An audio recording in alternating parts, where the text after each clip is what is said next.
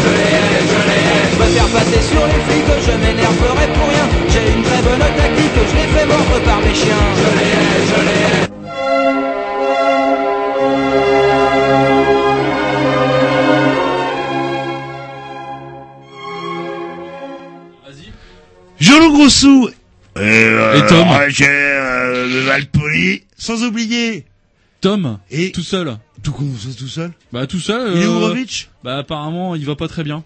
C'est vrai On l'a envoyé en cure euh, thermale euh, en Allemagne.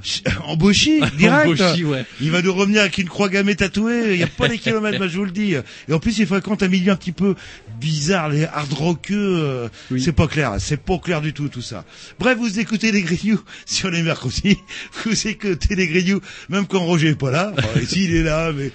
Comment vous dire, on l'a un peu brusqué cet homme-là parce que la technique a un petit peu changé. On est passé une tête de mixage qui faisait 2 mètres 20. Vous êtes surtout le Joseph Staline de la programmation musicale. je vous ai confié un disque que je vous ai demandé Il est de dedans, dans il est dans le sac, Il est il est pas dans le- sac, Bah, je ne le trouve si, pas. peut être- Et après, il va dire, ouh, je suis le premier. C'est un véritable scandale, camarade. Cherchez N'oublions pas que le stalinisme se peut se cacher sous les dehors les plus anodins ou bon, euh, on dirait Oui. un bon bonhomme, le père Jean-Loup. Hein, il a l'air sympa. Hein, il a l'air sympa comme Écoutez, ça. Roger, Staline et il va dire on va embrayer un petit X avec de ma programmation. Non, Pourquoi Parce je que vous- le mien a été caché, mes chers auditeurs. Je voulais meubler pour vous faire gagner du Ah. temps en parlant de la Alors, nouvelle. il est où ce putain de disque Mais cherchez-le, non, c'est pas possible, c'est vous qui l'avez mis dans le sac. Donc Tom, il y a de la nouveauté à Canal B. Je meuble, hein, je meuble, hein, je peux vous dire, Roger. Alors qu'est-ce qui se passe Bah, De toute façon avait... c'est votre disque qui est calé donc. euh, Avant, on avait un truc qui faisait 2 mètres 20, qui faisait vraiment radio. Ouais. euh, et là, on a un Et truc là qui a fait un 30 truc numérique euh, tout petit euh, avec un écran en couleur. Je sais pas si on peut regarder des films dessus d'ailleurs. Ah, en même temps, pendant, pendant l'émission Ouais. radio. Il y a, il y a même Paco qui est venu me faire une formation euh, rapide. Bon, c'est vrai qu'on se demandait, mais qu'est-ce qu'il fait là? Attends, On a payé notre cotise. on est- Ouais, c'est ça. Non, il venait nous, enfin, vous initier en fait dans la manipulation du nouveau matériel. Voilà. Alors par contre, vous pouvez demander à Paco comment on fait pour savoir si on est en direct. Elle est où la lampe rouge? Ouais, en fait c'est ce que je, c'est ce que je me demandais aussi. Il y a pas de lampe rouge. Il n'y a pas de lampe Ça rouge venir. quoi. Ça va venir. Ça va venir. Ouais, c'est- je, Bon. vous, je vous dirai. Et pourquoi rouge et pas euh, une autre couleur plus flashante euh, Bon. Non, Bon, pas et Roger, j'arrête pas de meubler là. on euh, y va, on y va, on y va. Non, mais moi j'ai été complètement décalé le disque à Jean-Loup. J'ai fini. Ah, vous, tu, vous l'avez enlevé Bah, bon, bah, c'est parti, on fait un petit disque, le temps que Roger se recale, tout simplement. C'est parti, tiens, The Roots. Tiens, je vous le dédicace. C'est parti. C'est parti. C'est parti, je vous le dédicace. Il vient de faire un coup d'état, il a enlevé votre CD. C'est pas Ça, c'est Roger, normalement. C'est pas un coup d'état, c'est la révolution. Si cet homme-là faisait de la politique, il me ferait peur. C'est parti. déconner, il me ferait peur. Enfin, je nommerais Premier ministre, ça c'est sûr.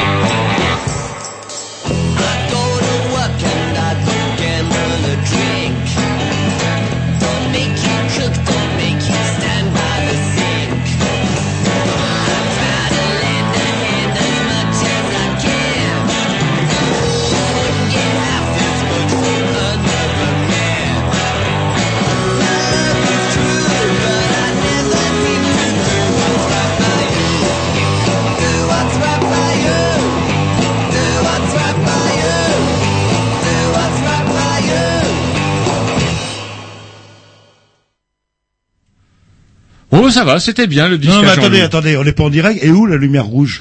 Il Non, mais on est en hors plus- antenne là, vous pouvez vous dire ce que vous voulez. Il n'y a plus de lumière rouge. Ah bon, bon Tom, vous savez que vous êtes mon préféré là, là. parce que celui euh, à, à Roger, il est où là? Il est où? Celui à sait Roger, il est à Berlin, à Nach Berlin. Il est en train de vendre des tas d'appareils au Bosch. Et pour une fois qu'une entreprise française, rennaise de surcroît, vend du matos au Bosch, on va quand même pas reprocher à euh, comment Helmut d'essayer de compenser les pertes abyssales de notre commerce extérieur. Euh, Ça se trouve, qu'est-ce qu'ils vendent? Peut-être du nucléaire hein? Qu'est-ce qu'on en sait? Non, non, non, ils vendent des appareils et tout pour détecter le cancer, des trucs vachement gays et fun, euh, tout ça par informatique. Bref, c'est un geek de la santé et mon bon Grovitch, je suis avec toi. Ah tiens, alors que Erwan l'Irlandais surgit, dans les studios, c'est vrai qu'aujourd'hui c'est un jour exceptionnel, c'est un jour de CA.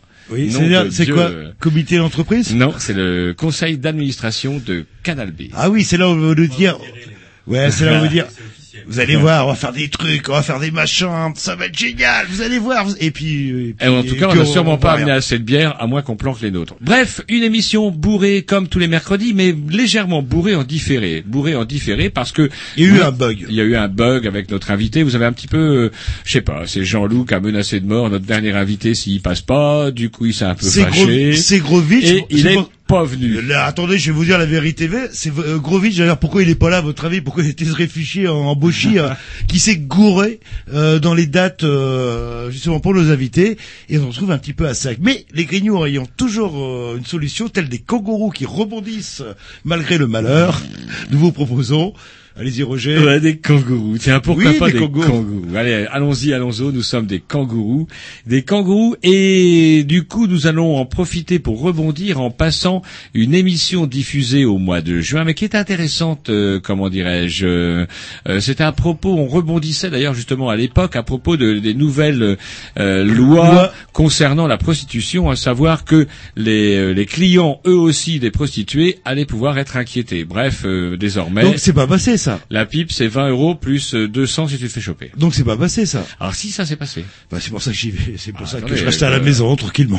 c'est vrai que ça dissuade euh, quelque part. Bref, donc une émission qui reste bourrée, mais avant de passer à l'interview de notre euh, notre invité, De c'est-à-dire nos maître- invités, parce qu'on avait deux à l'époque. ouais, maîtresse avait- Gilda, et avant on avait reçu Euh, je me souviens Le de- nid. Le nid, le ouais, Nid, une représentante de l'association du Nid, qui elle n'avait pas tout à fait Le même discours. hein. le même discours rapport à la prostitution que justement maîtresse Gilda qu'on va recevoir euh, un peu plus longuement d'ailleurs dans la deuxième partie d'émission qui elle est une prostituée. Voilà. Alors, on se met un petit disque et après, euh, bah, il nous restera un petit quart d'heure parce que c'est vrai, en fait, euh, on est convoqué au CA. Ils sont dans la merde, ils ont besoin de gens compétents. vraiment- et on si on est convoqué au CA, c'est qu'on est vraiment dans la merde à Canal B. Bref, un petit X de la programmation à Roger, yes, les rascals. Les rascals, le- Ouais, comme les le poisson. rascals. Oh, vous avez pas passé ça il y a... Mais non, il n'y a pas de poisson qui s'appelle des rascals. Les rascals, c'est des voyous. quoi. Ah ouais, non, euh, ah, non, la rascasse. favorite things to help pass the time when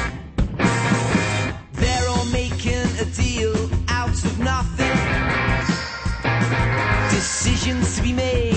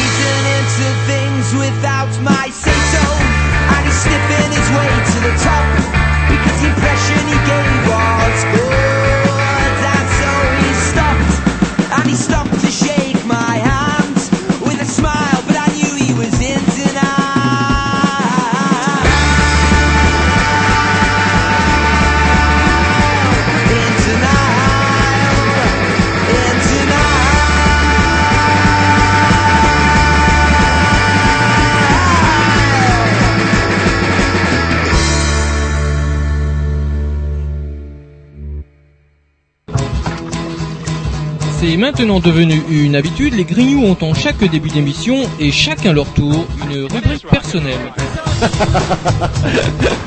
C'est ça en fait, tu vois le truc. C'est ça Philou, t'as tout compris, c'est un petit peu entre le clin d'œil, le coup de gueule du moment, mais aussi le détail de la vie trépidante d'un Grignou. C'est ça en fait, tu vois le truc. Maintenant, le problème va être de savoir qui a l'honneur d'ouvrir le micro aujourd'hui. Et ça, euh, c'est pas facile. Attendez, attends, attends, tu me laisses parler, tu me laisses Ah, il est en train de me tirer par la violence, Oh, et ça me coûterait. C'est ça en fait, tu vois le truc. Et oui, c'est ça la rubrique perso. Allez, ce soir, ça va être la rubrique à Jean-Loup? Ah bah tiens, ça m'aurait étonné. Euh, La semaine dernière, c'était Tom aux manettes, c'était la rubrique à Jean-Loup. Ce soir, c'est Tom aux manettes, c'est la rubrique à Jean-Loup. Non, mais euh, Quand reviendras-tu, mon bon Grovitch, pour nous, euh, comment dirais-je, euh, aider à lutter contre le stalinisme rampant de cette émission? Oh, et pas avant un, un paquet de semaines, apparemment, si j'ai bien Oh compris. putain. Allez, Roger, je vous laisse mon tour, parce qu'il y a plein de choses qui vous énervent. euh, Si je vous parle... Tiens, les Chinois. Ah, c'est vrai, ça vous énerve, Ouais, Faites-moi penser à parler des Chinois. On va pas parler de Bourlou. Bourlou qui, qui a fait dans son froc et qui n'a même pas osé annoncer à ses potes qu'il renonçait au présidentiel et qui a quitté euh, le, le navire. Et qui, à la limite, c'est euh, Sarko croit que c'est une bonne nouvelle sur lui, pour lui, en fait. Oh, mais je pense que c'est dû négocier, ça, pas derrière. Allez, je me présente pas, puis si tu passes, tu me refiles un petit, un petit poste, un petit strapontin par là. là, là. Ah oui, c'est vrai que la dernière fois, il restait déjà, il rêvait déjà d'être premier ministre. Euh, eh ben voilà, non, Barlou. Bourlou, trop à jeun, semble-t-il. Il paraît qu'il avait arrêté de boire. Ça lui a été fatal. Et ça lui a enlevé sa pêche et son énergie qui faisait qu'en début de campagne, il était invité sur France Inter et ça donnait à peu près ça à 7 heures du soir. Ah, c'est ouais, moi qui vous le dis, Jean-Louis Bourlou. Je vous rappelais, je vous en C'est avais un parlé petit peu déjà. comme vous, autour de, de 21h50, 55. euh, Voilà, un Sauf que peu là, il était, il était, il était 19h. Il était 19h, il était à France Inter, une vraie radio, grande radio. Et bon, bah voilà, Bourlou fait dans son froc, on va pas perdre de temps à parler de ça. Oui, parce que vous voulez dire du mal des Chinois, apparemment. Ouais, moi il y a un vous truc, avez après les une petite brève, un entrefilet, vous savez, des trucs qu'on lit pas ou d'un œil euh, distrait dans les journaux, même gratuits où on en parle. J'en ai même, j'en ai même entendu parler dans un journal gratuit. Oh, c'est rien, c'est juste un multimilliardaire chinois qui vient de rentrer au, au sein du sein du Parti communiste chinois, à savoir le comité central. Oui, que le capitalisme a quand même ses vertus, parce que sans capitalisme, la Chine serait restée à pays du Moyen-Âge. Alors c'est ça qui est assez dingue, c'est que comment dirais-je, euh, à l'échelle du temps, c'est ridicule parce que quand en 78 simplement euh, le camarade Deng Xiaoping a dit tiens on va changer. Et, en fait, il aurait jamais dû voyager le camarade Deng. Il a été euh, au Japon, il a vu des usines japonaises en 77 et il s'est dit non de Dieu de bordel. Chez gens nous, qui mangent à encore- leur faim et tout, c'est incroyable. chez nous, c'est encore le Moyen Donc, le camarade dingue, euh, comment dirais-je, a tout, euh, comment dirais-je, à, à lancer effectivement le, le capitalisme, une, forme de une capitalisme. légère ouverture pour quelques privilégiés du Parti communiste. Alors pas forcément du Parti communiste, mais des gens qui effectivement ont pu payer les bacs chiches là quand il fallait, où il fallait. Et ces gens-là sont devenus riches au point que désormais le comité central compte pas moins de plusieurs millionnaires et, et c'est l'arrivée d'un d'un super ricos de la mort. Et on se dit que pour les pauvres Chinois, ils ont effectivement hérité du comble. Est-ce qu'on avait pu imaginer que dans l'histoire, on arrive à ce degré de, je dirais, de dérision, où on arrive dans une situation où on a un pays qui est quand même euh, Quel- le le le, le symbole. croissance à deux chiffres, dit, Ouais, et le, sym- symbole du, du comment du communisme. Et pour les malheureux chinois, ils cumulent les deux, c'est-à-dire tous les comment les défauts d'un capitalisme débridé où on est forcé de bosser 15 heures par jour sans avoir le droit à un syndicat, sans avoir le coin- le droit à aucun droit social si on fait partie de ces paysans, vous savez, qui bossent en secret dans Ça, les c'est pour la masse, c'est 1 milliard 500 millions 900 000 personnes. Et là. en même temps, la dictature du prolétariat, à savoir la dictature du Parti communiste sur la population, qui fait que si vous l'ouvrez, vous êtes un petit peu comme le, vous savez, le- et encore lui il s'en tire bien, il a pas eu une balle dans la nuque, il a eu le droit de sortir une de, de 48 heures pour assister, pour aller se recueillir sur la tombe de son père. Vous savez, Ah, l'ancien prix Nobel chinois. C'est quand même sympa, là. là. Ils sont pas Et c'est rigolo du coup de voir quand je sais pas ce qui va se passer aux élections, mais on verra sans doute euh, si c'est François Hollande qui est élu, on verra François Hollande un peu constipé, prout Alors, est-ce prout, que vous allez qui ira voter juste- des TGV à, Ah, Est-ce que à vous allez voter aux élections, euh, enfin aux pré-élections, aux primaires socialistes euh, Tom, vous, je savais que vous allez euh, voter. Bah, en fait, je pensais qu'il fallait la. Mais la vous carte pensez rien du tout, vous allez faire comme on vous dit. Du coup, je vais faire. Je vais aller. Vous pouvez fermer votre micro, c'est bon, votre, interv- votre intervention Vous êtes inscrit, vous êtes inscrit sur les listes électorales. Oui, fait. pour les présidentielles, ça s'est fait. Eh ben oui, mais c'est bon. si Mais par contre, à, la mairie, ils m'ont dit, euh, vous pourrez pas voter au, aux primaires. Bah, la mairie, ils connaissent rien, c'est une mairie de droite chez vous. Qui vous, a dit que euh, vous je pouviez sais pas, pas. vo- Bah, qui vous, je qui vous a sais dit que vous pas. pouviez pas voter aux primaires Euh, la nana, la secrétaire de, de la mairie? Pourquoi Elle m'a dit euh, votre carte sera pas prête pour les primaires, donc vous pourrez pas voter pour Mais les ça n'a rien à voir. Il suffit d'être inscrit sur la liste électorale et d'arriver avec un Ouais, papier scandale. d'identité et Scandale. surtout quelque chose de très important d'une pièce de 1 euro. C'est Ouais. pas con leur histoire. quand Ouais, même, ils hein. vont gagner des sous. C'est pas con. Et vous Roger, vous allez voter? Ouais, moi j'allais voter. euh, des... C'est rigolo, c'est la première fois qu'on va voter encore avant les, une espèce d'élection brouillon où on essaye, allez, euh, tiens, et là il y a que des candidats de gauche, ça rassure un peu. Mais il est possible qu'effectivement leur histoire de comment dirais-je euh, de primaire euh, socialiste ouverte à tout le monde, c'est un petit peu, j'ai peur que ça se termine en usine à gaz parce que bon heureusement pour eux la météo, ils ont même la météo avec eux, Sarko va être vert, ça aurait été le week-end dernier, je suppose que les primaires socialistes auraient fait un flop. Et là, comme Et il va là, ça tombe ouais. bien, dimanche prochain, ils flottent. Donc du coup, les gens vont rester et ils vont aller voter. Mais c'est pas con leur stratégie parce que c'est un peu un test. Euh, S'il y a, je sais pas moi, 100 000 personnes qui vont voter, je crois que les socialistes sont mal barrés pour les élections. Mais imaginez qu'il y ait 2 à 3 millions, euh, 2 à 3 millions de personnes qui vont voter. Et là, c'est un petit peu inquiétant pour la droite et Sarkozy. Ça veut dire que ce, ce potentiel de voix, euh, bah, c'est-à-dire que les gens sont intéressés par un candidat de gauche, donc sont intéressés pour voter pour tel candidat de gauche, peut se retourner. C'est vrai que ces chiffres-là ou ces élections primaires, l'air complètement euh, secondaires, anecdotiques, sont être assez symptomatiques. Mais vous savez, les Français ont une capacité euh, d'oublier. Qu'est-ce qu'on faisait il y a un an exactement euh, vous Il y a un an, il y a Exactement. Non, il y a un an exactement, Ouais. on était en train de manifester pour les retraites. Ah, non, c'était il y a trois ans ça. Non, c'était il y a Ah, un an. c'était il y a un an. Il y a trois ans, c'était contre le. CPE. Et donc, euh, donc la retraite à 62 ans, 65, euh, enfin bon, bref. euh, le- Allez, avec un peu Bah, de chance, que camarade. Moi, j'ai peur quand même que ce soit une usine à gaz. Imaginez que des gens de droite se disent, allez, tiens, on va aller voter pour Manuel Valls. Bah, il y a une théorie euh, un petit peu du complot. C'est-à-dire, justement, on va voter pas peut-être pas Valls, mais euh, euh, genre comment elle Bah, s'appelle déjà, la- Valls, c'est pas mal. Euh, Ségolène Royal, par exemple, que plein de mecs de droite se mettent à voter Ségolène Royal et qu'elle passe aux primaires. et c'est vrai que c'est une stratégie qui serait pas con. C'est on était de droite, si vous êtes de droite, euh, allez voter euh, aux primaires socialistes. Élisez le candidat le plus Ou ringard. Manuel Valls. Genre, euh, ah, il a pas, enfin. Ah, Manuel Valls, il plaira pas à la gauche. Donc, du coup, c'est sûr que si Manuel Valls devait être élu aux primaires socialistes, qui est quand même assez peu probable, Ou alors ils y, ils y vont pas, hein, les mecs de droite, et puis c'est François Hollande qui va passer là. Ouh, ouh, ouh, ouh. ah là là, on est mal. On est très mal. est-ce qu'on a dit du mal des Chinois? On n'a pas le temps, parce qu'il reste une minute trente. Ah, euh, on a juste le temps de s'écouter si un vous- petit Dix. Tiens. Oui, et on envoie direct euh, Ouais, sur bah l'interview, ouais. parce qui est très très longue. Voilà, alors un petit Dix de frasque tient un disque de comment euh, bah, un artiste sûrement que vous n'avez dont vous n'avez jamais entendu parler qui est rennais sans doute en tout cas ça c'est sûr. Ça s'appelle Frasque et euh, comment dirais-je? Oh excusez-moi, je Oui, tape sur les nouveaux bourlou là en tapant sur le. Ouais, je fais mon bourlou et euh, bah voilà, c'est parti. Un peu de chansons françaises sur la programmation. ça, ça, ça vous ressemble. le ça, titre là, là. ne t'épile pas sous les aisselles. Oui, ça s'appelle un coup de piston, ça. Là, le... hein, vous avez- Non, pas un coup de piston. Non, c'est Les les jambes, un coup de pouce, ouais. les cuisses et jusqu'au maillot. Mais il y a une chose que tu ne dois pas faire si tu veux pas voir en colère. T'épiles pas sous les bras, t'épiles pas sous les bras, t'épiles pas sous les bras, t'épiles pas sous les bras, t'épiles pas sous les bras, t'épiles pas sous les bras, t'épiles pas sous les bras, sous les bras.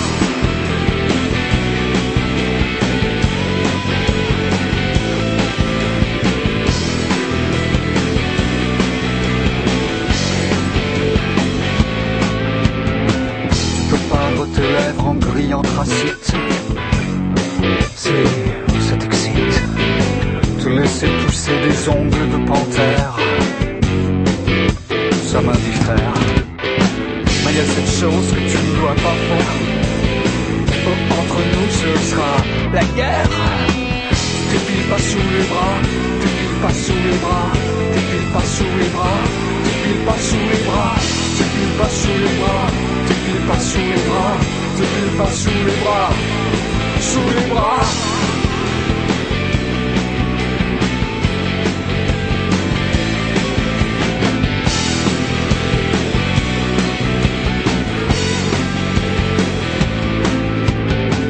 Te métamorphoser en blonde platine Te piercer les narines Te faire tatouer sur les niches à toi pour la vie En serons ravis.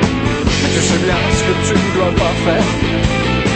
Si tu veux pas foutre notre couple en l'air T'épiles pas sous les bras T'épiles pas sous les bras T'épiles pas sous les bras T'épiles pas sous les bras T'épiles pas sous les bras T'épiles pas sous les bras T'épiles pas sous les bras Sous les bras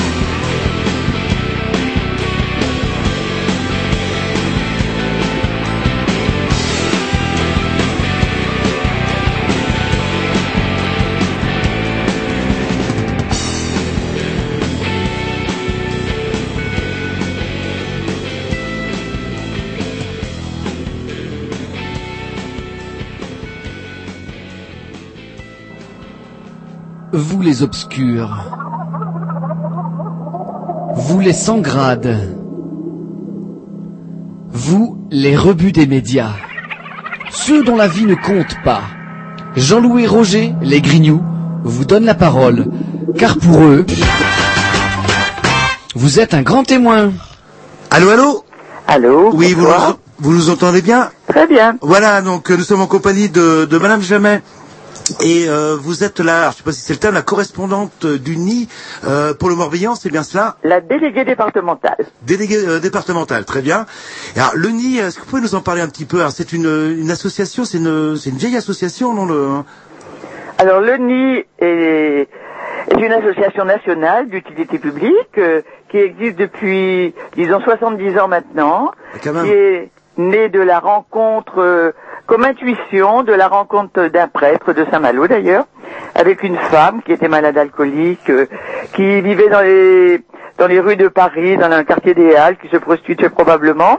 Donc ça a été une intuition, mais qui vraiment a été mise en action en 1943 à Paris par euh, l'accueil d'une jeune femme qui était engagée dans un mouvement chrétien, le JOC, et qui a commencé à accueillir euh, dans sa chambre d'hôtel quelques femmes prostituées. Et c'est c'est un statut d'association, le NI Alors, la- le NI, c'est c'est là qu'a... Oui, effectivement. Euh, donc, c'était fin 43 où elle a commencé à accueillir euh, des jeunes femmes. Ensuite, elles sont venues très très nombreuses parce qu'il y a eu un appel d'un journal de témoignage chrétien.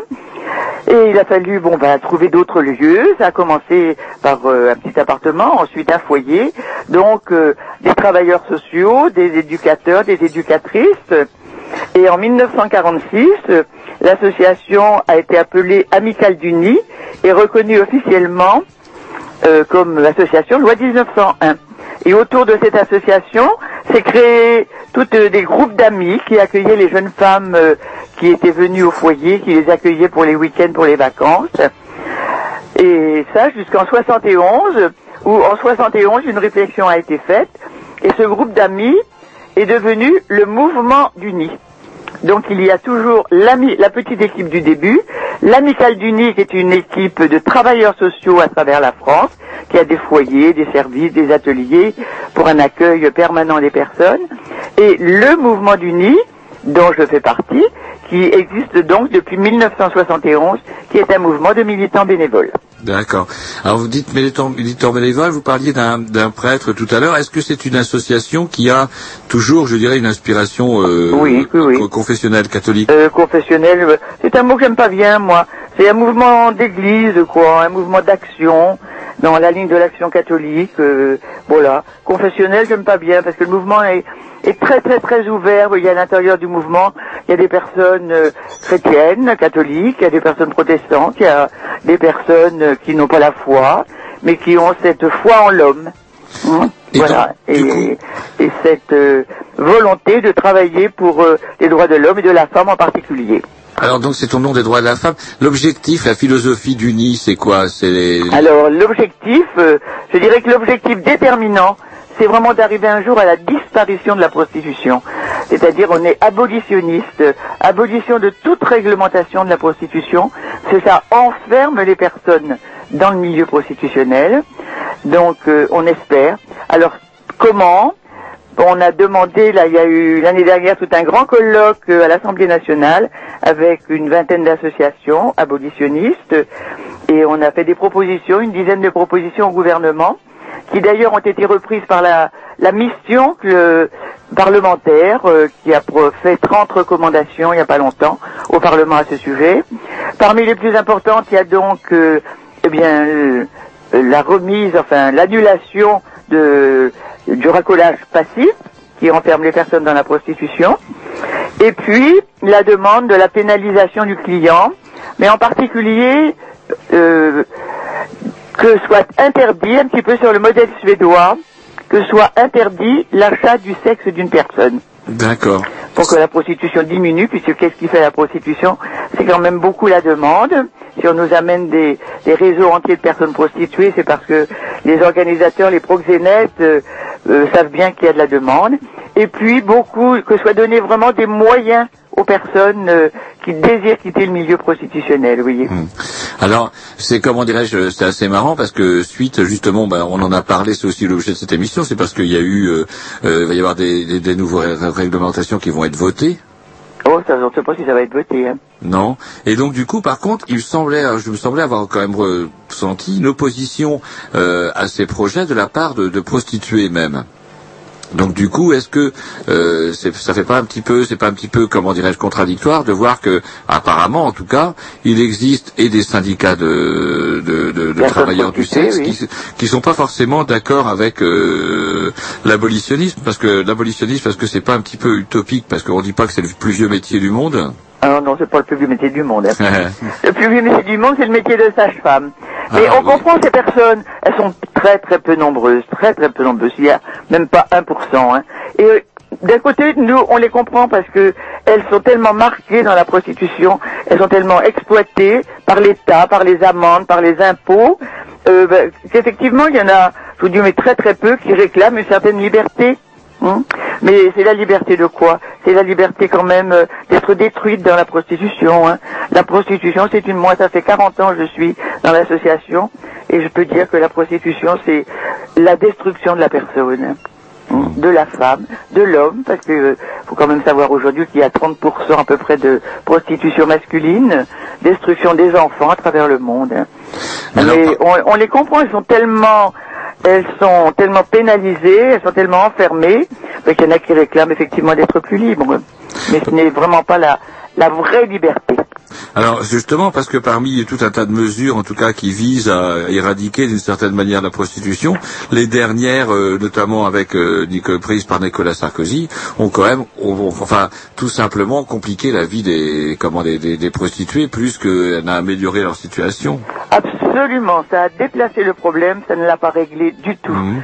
Ça a compliqué la vie, elle doit se cacher actuellement.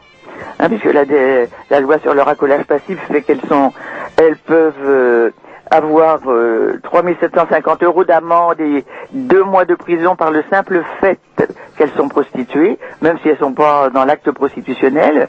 Donc elles sont obligées de se cacher, d'aller dans des lieux où c'est beaucoup plus violent. Hein. Et ça complique aussi tout le travail des associations qui les rencontraient d'une façon très très amicale, euh, vraiment dans, oui, dans beaucoup beaucoup d'amitié et de respect. Mais apparemment ça marche parce que je crois que dans une émission de télé, euh, là euh, vous êtes sur l'Orient, officiellement il n'y a plus de prostitution à l'Orient. Euh, c'est très, faut pas dire ça. Il n'y a plus de prostitution visible. Voilà, oui. Donc... Mais à Lorient comme ailleurs, euh, vous avez des bars à hôtesse. Euh, on sait très bien que les bars à hôtesse, il se passe de la prostitution dans certains. Et puis, vous avez maintenant quand même les petites annonces dans les journaux gratuits et ailleurs. Vous avez la prostitution par Internet. Vous avez, elles ont pris beaucoup d'autres moyens maintenant. Mhm. pour se prostituer d'une façon plus anonyme, mais je dirais plus exposé aussi à la violence.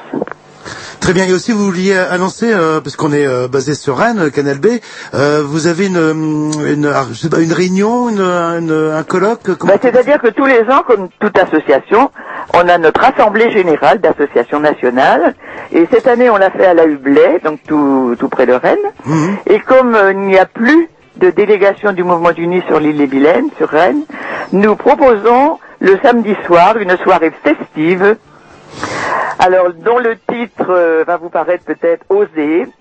Euh, on l'a appelé Haro sur les macros et les clients sous les projos. Hein? Alors, il y aura toute une dégustation, restauration, avec euh, des rillettes de macros, enfin, etc.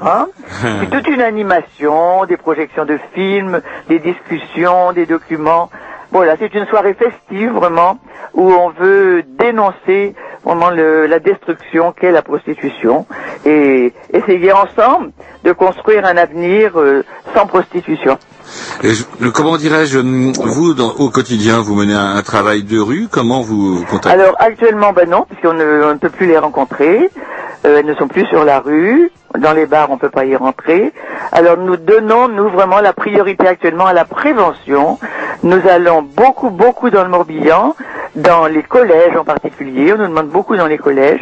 Je vous dirais que l'année dernière, dans notre année, on a rencontré 1530 jeunes. Mmh.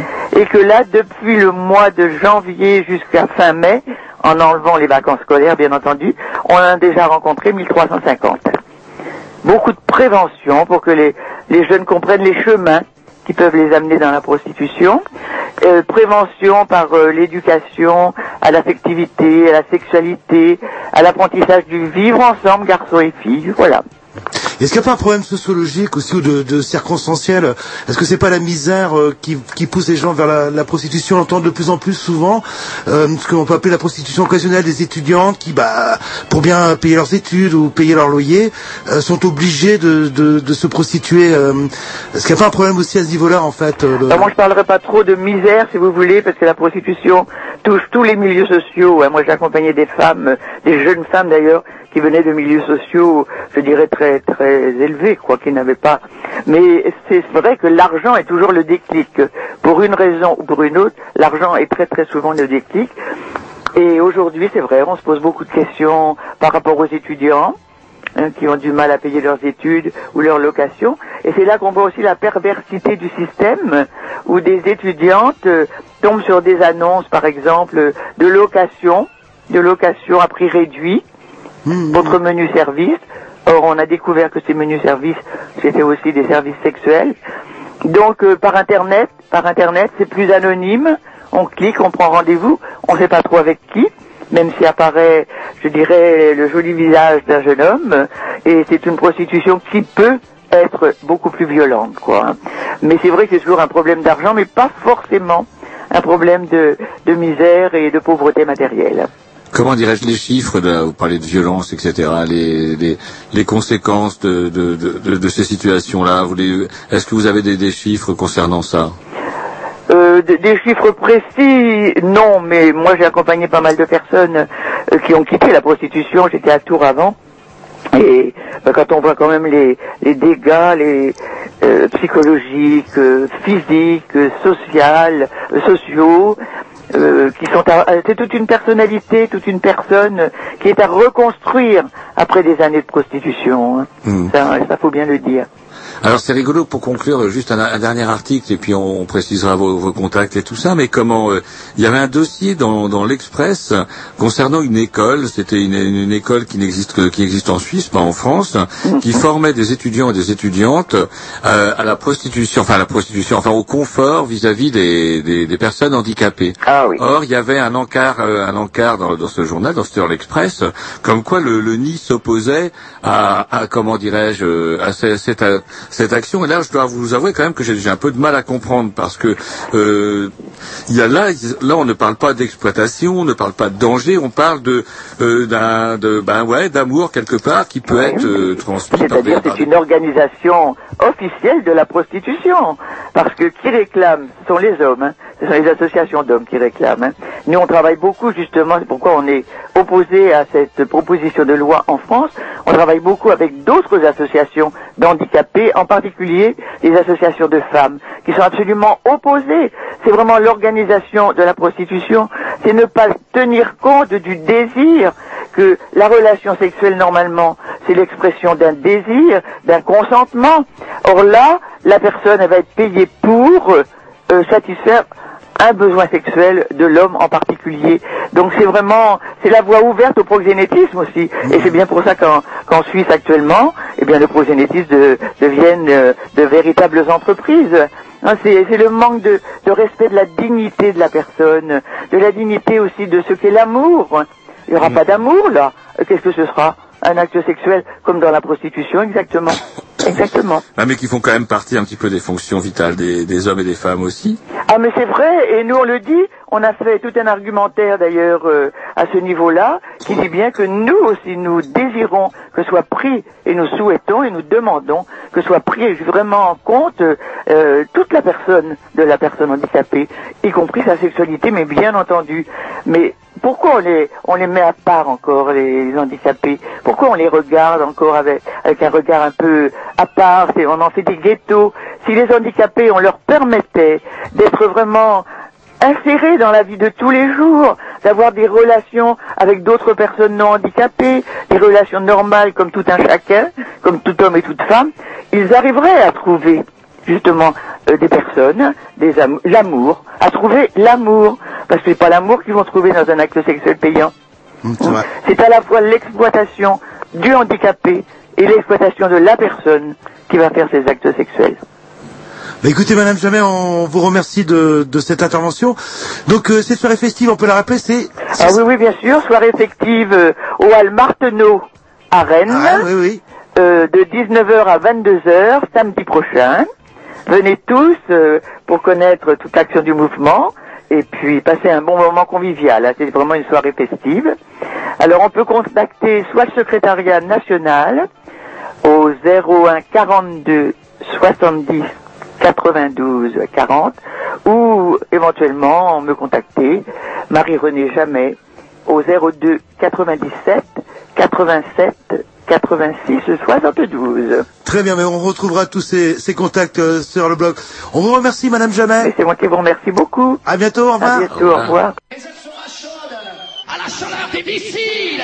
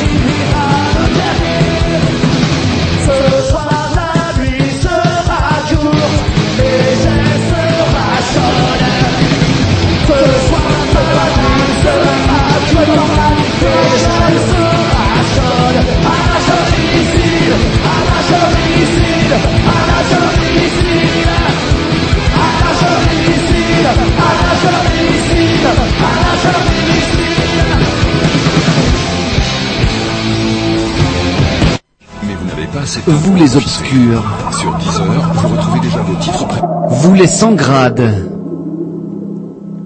vous les rebuts des médias, ceux dont la vie ne compte pas. Jean-Louis Roger, les Grignoux, vous donne la parole, car pour eux, vous êtes un grand témoin. Voilà. Voilà. Toujours, voilà, toujours après l'intervention de, de Madame Jamet, en, en nous accueillant ce soir, euh, maîtresse Gilda, vous êtes prostituée. Ouais, Voilà, travailleuse du sexe, je préfère comme Ou terme. travailleur du, du sexe.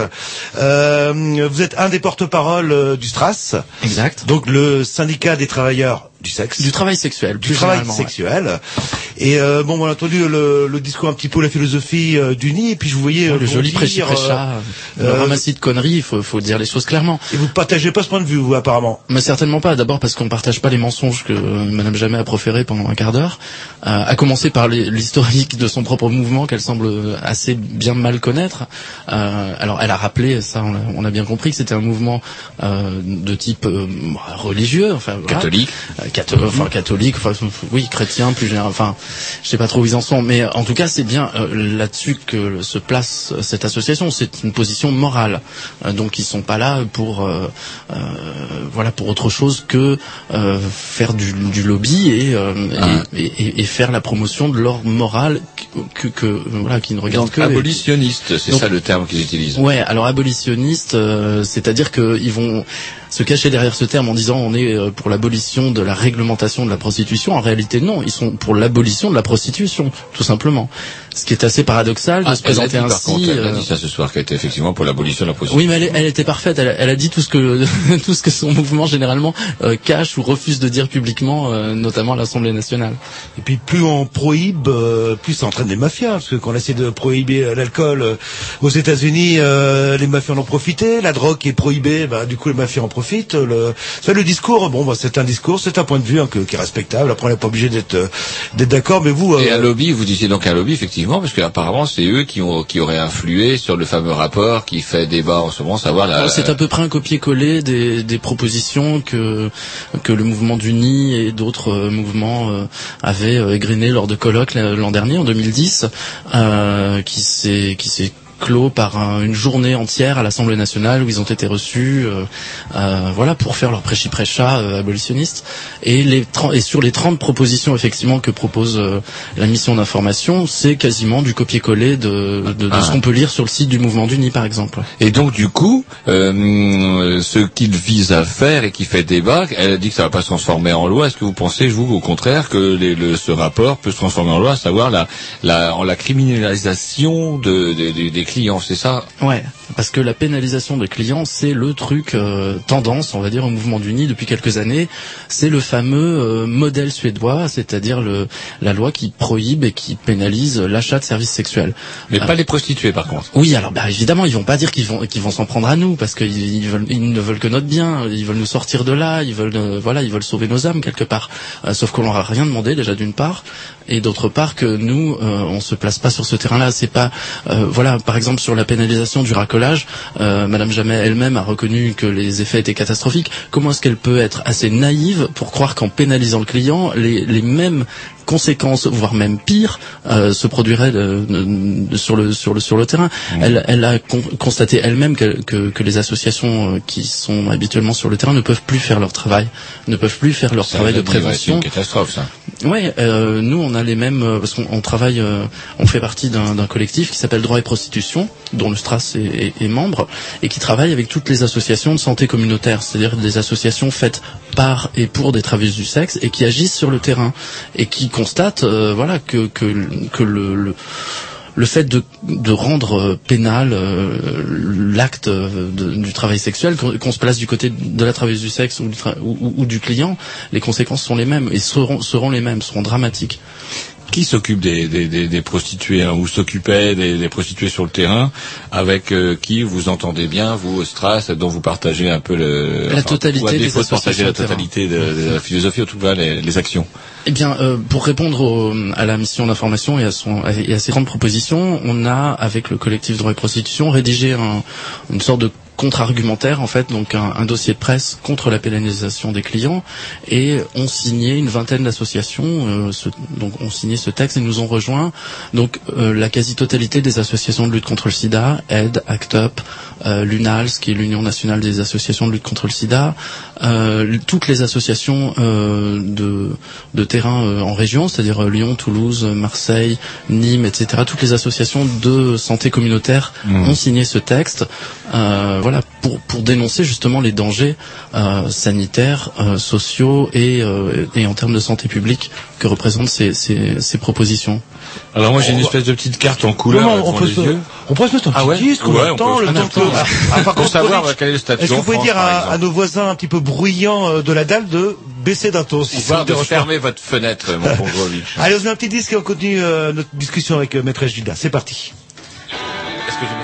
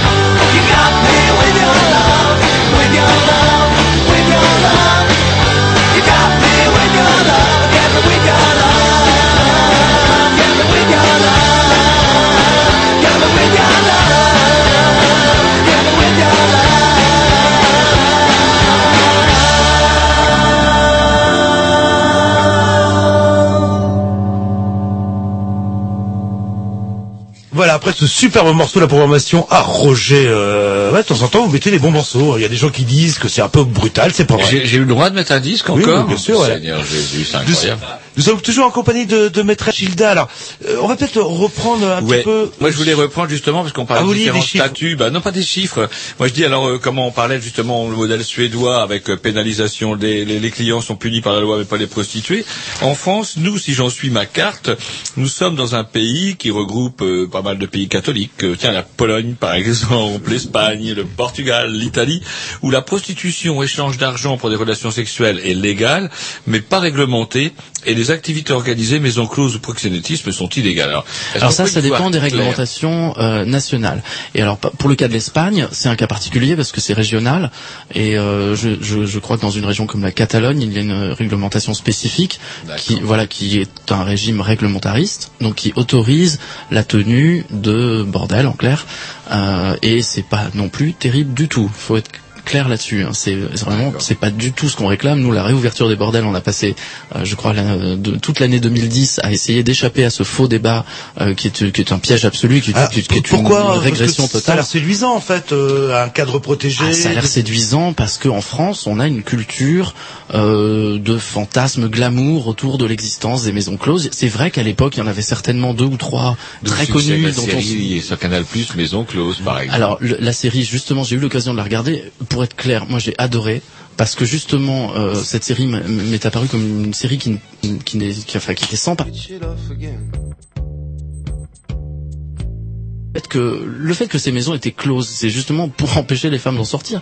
Donc il y avait une véritable exploitation organisée, il y avait un système de dette entretenu de manière permanente. Euh, elles étaient sous la coupe de de de de, de sous Macas, de Mère Macrel, etc. C'était un régime carcéral. Euh, C'était pas du tout glamour comme on peut euh, le présenter. Il y a même une marque de lingerie qui a repris ce nom, euh, Maison Close, euh, pour diffuser une image tout à fait glamour et charmante. Mais la réalité, c'était pas du tout ça.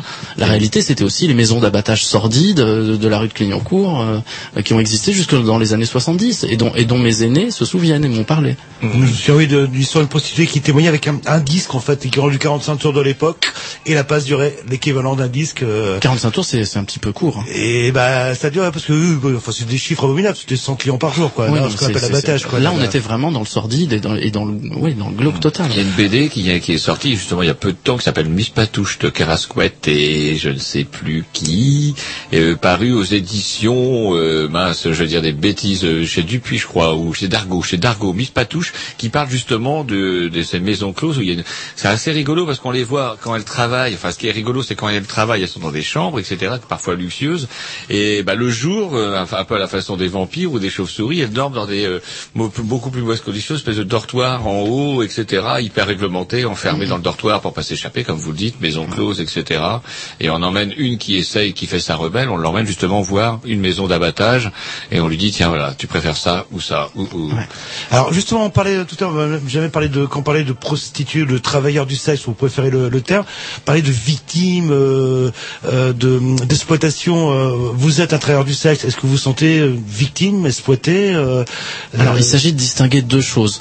Euh, le travail du sexe, c'est-à-dire euh, effectivement ce que ce que je fais depuis 15 ans, un peu, un peu plus même, euh, et ce que ce que font mes collègues. Voilà, aujourd'hui on a dépassé le nombre de 500 adhérents euh, au Stras, et l'exploitation et le voilà le- le- l'esclavage en fait, euh, qui existe euh, effectivement sur les trottoirs, mais pas uniquement. Il existe aussi derrière les machines à coudre, il existe aussi dans le bâtiment, il existe dans les cuisines, dans les restaurants, euh, dans, dans les restaurants euh, chicos du 8e arrondissement. Il y a des gens qui sont en situation d'esclavage aussi. Cela on n'en parle jamais. Euh, quand les associations abolitionnistes parlent de et font l'amalgame volontairement entre la prostitution en général et ce qu'elle recouvre et l'exploitation euh, de- et la traite des êtres humains, voilà, elle entretient l'idée que toute forme de prostitution euh, est, est- est automatiquement liée à la traite et l'exploitation. Euh, la réalité, elle est tout autre. C'est c'est effectivement quelque chose qui existe et, et- et ce contre quoi on doit, on doit lutter et, doit, et on doit mettre les moyens.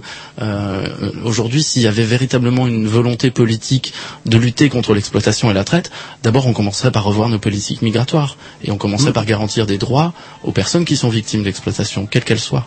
Parce que c'est vrai qu'on on couine sur les immigrés, mais on s'accommode pas mal de leur pourcentage dans, les- dans le bâtiment ou dans la restauration ou la confection. Oui, et ce sont toujours les personnes qui sont les, les, les plus euh, les plus visées par les lois répressives, parce que ce sont elles qu'on va expulser, euh, qu'on va pénaliser. La loi sur le racolage passif, c'était ça. Le, le but non non avoué, non affiché de la loi, euh, c'était pour voilà pour, pour virer les migrantes, parce qu'en en, en les en, en les rendant coupables d'un délit pénal absurde qui est le racolage passif, ça permettait de les rendre expulsables.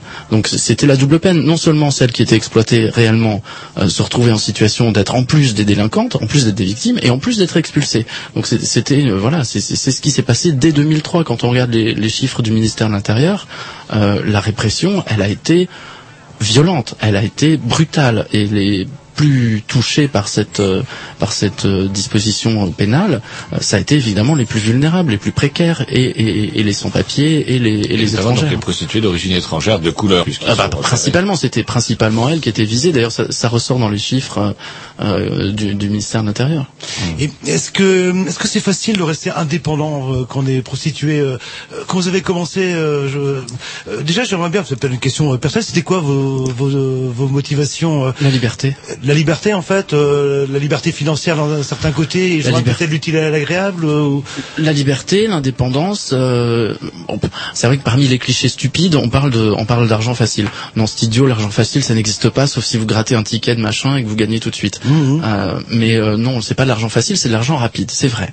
C'est de la- l'argent qu'on peut gagner relativement rapidement et d'ailleurs dépenser aussi rapidement. C'est c'est un des indépendant, un des, un, un des risques aussi quand on quand on débute ce métier. C'est euh, on pense pas forcément à On mettre l'argent de côté. là, là. ouais, Mm. bah oui, parce qu'on a un mode de vie aussi qui correspond à ça.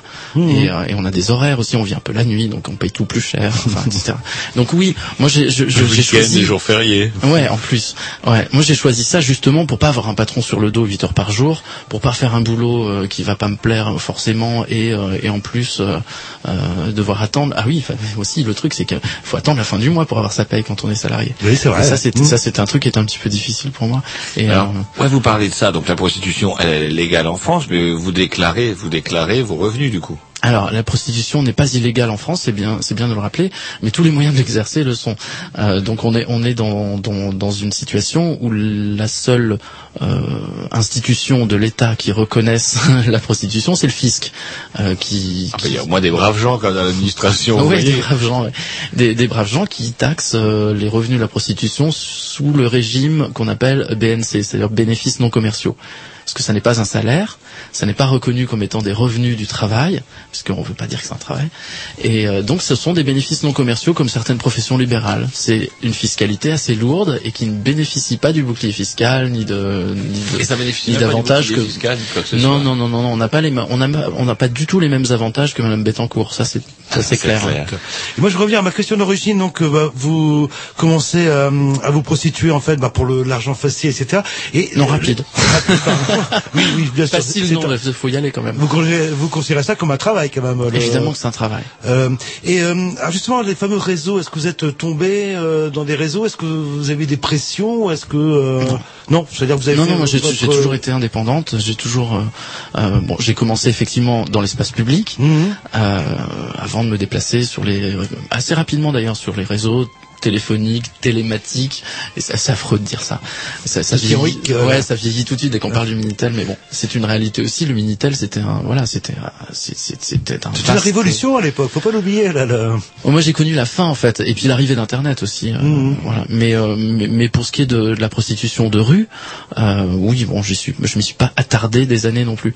Mais euh, et j'ai eu l'occasion euh, d'être euh, aussi sur le terrain pour d'autres raisons que le travail, mais simplement d'aller voir les voilà, d'aller voir mes amis, mes collègues qui eux ont préféré pour tout un tas de raisons euh, rester dans ce dans cette activité-là et dans ce dans ce dans ce mode d'exercice du métier.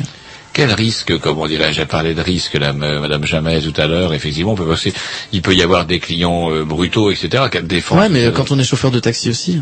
Vous parlez des, des voleurs de chauffeurs. Non, moi je parle pas de, ouais, ouais, les voleurs de chauffeurs de taxi. Ouais, non, mais les agressifs- chauffeurs de taxi imposent des amendes, il paraît maintenant. 6 euros, ça coûte. Ah, je- J'ai pas suivi ça. Non, non, non, mais je voulais revenir vous à votre. Par contre, au, lieu- au risque réel, euh, comment vous n'êtes pas à l'abri quand même de tomber sur euh, des gens qui peuvent s'avérer violents, etc. Bien sûr, ouais. Bien sûr, c'est le cas euh, lorsque alors particulièrement lorsque euh, l'État organise l'insécurité des travailleuses du sexe.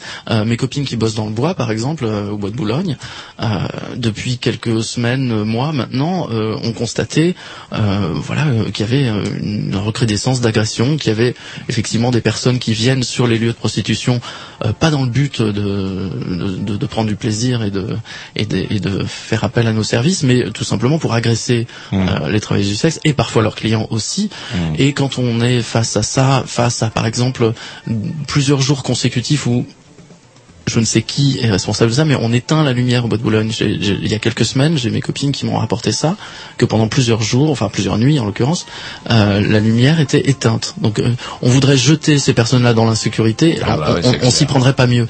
Donc ensuite, j'ai lu il y a quelques jours dans la presse que euh, la préfecture de police de Paris a organisé une très grande opération. Il y avait plus de 70 officiers de police, une brigade cynophile, une brigade à cheval, euh, pour faire une, une énorme... euh, Une rafle, euh. Une opéra. Alors ils appellent ça une opération de, sécuri- de sécurisation euh, du bois de Boulogne.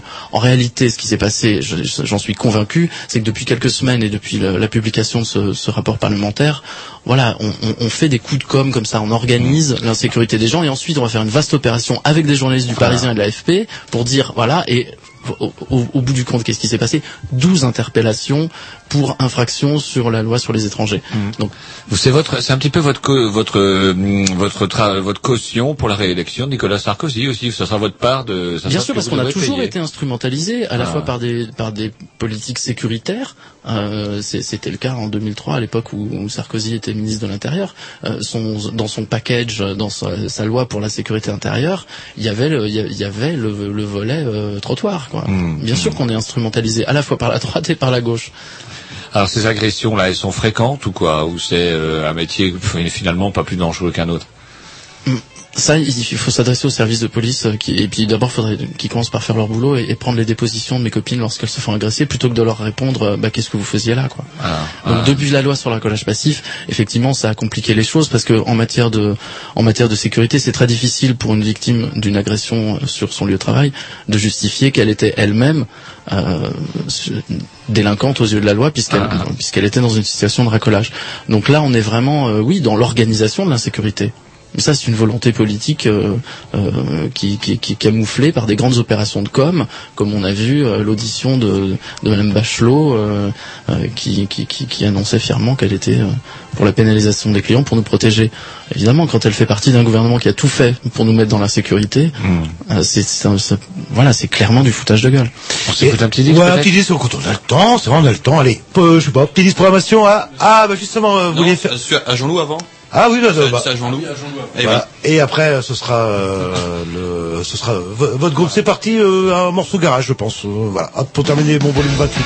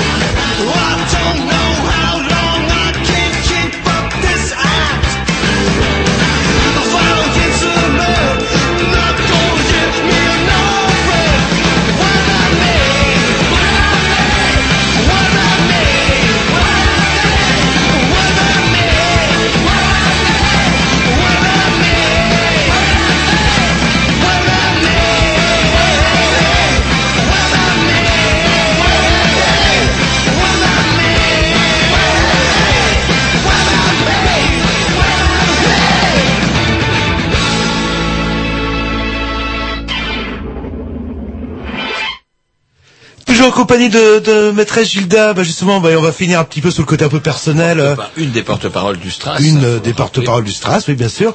Euh, vous êtes euh, vous étiez à Paris en fait, et là ça fait quoi six mois que, vous- que vous êtes à Rennes, et euh, vous sentez une différence entre les, les, les mentalités parisiennes et rennaises, la manière de travailler, le. Bah, incontestablement, en termes de qualité de vie, euh, je reconnais que Rennes, c'est vraiment d'un grand confort. Oui, ça c'est clair. Par rapport au voilà, par rapport au stress parisien, Mhm. euh, ne serait-ce que les déplacements, euh, euh, le, le rythme est différent. euh, le travail est le même, hein, c'est un travail qui est, qui est peut-être pas le plus vieux du monde, mais euh, en tout cas qui existe depuis très longtemps et qui se pratique à peu près partout sur la surface de cette planète, euh, avec plus ou moins de bonheur. Et, et c'est vrai qu'ici, voilà, moi je, je respire, j'ai plus de temps, je, je suis plus détendu. Enfin, je sais pas. Et puis, euh, voilà, Mmh, mes donc, clients c'est sont charmants.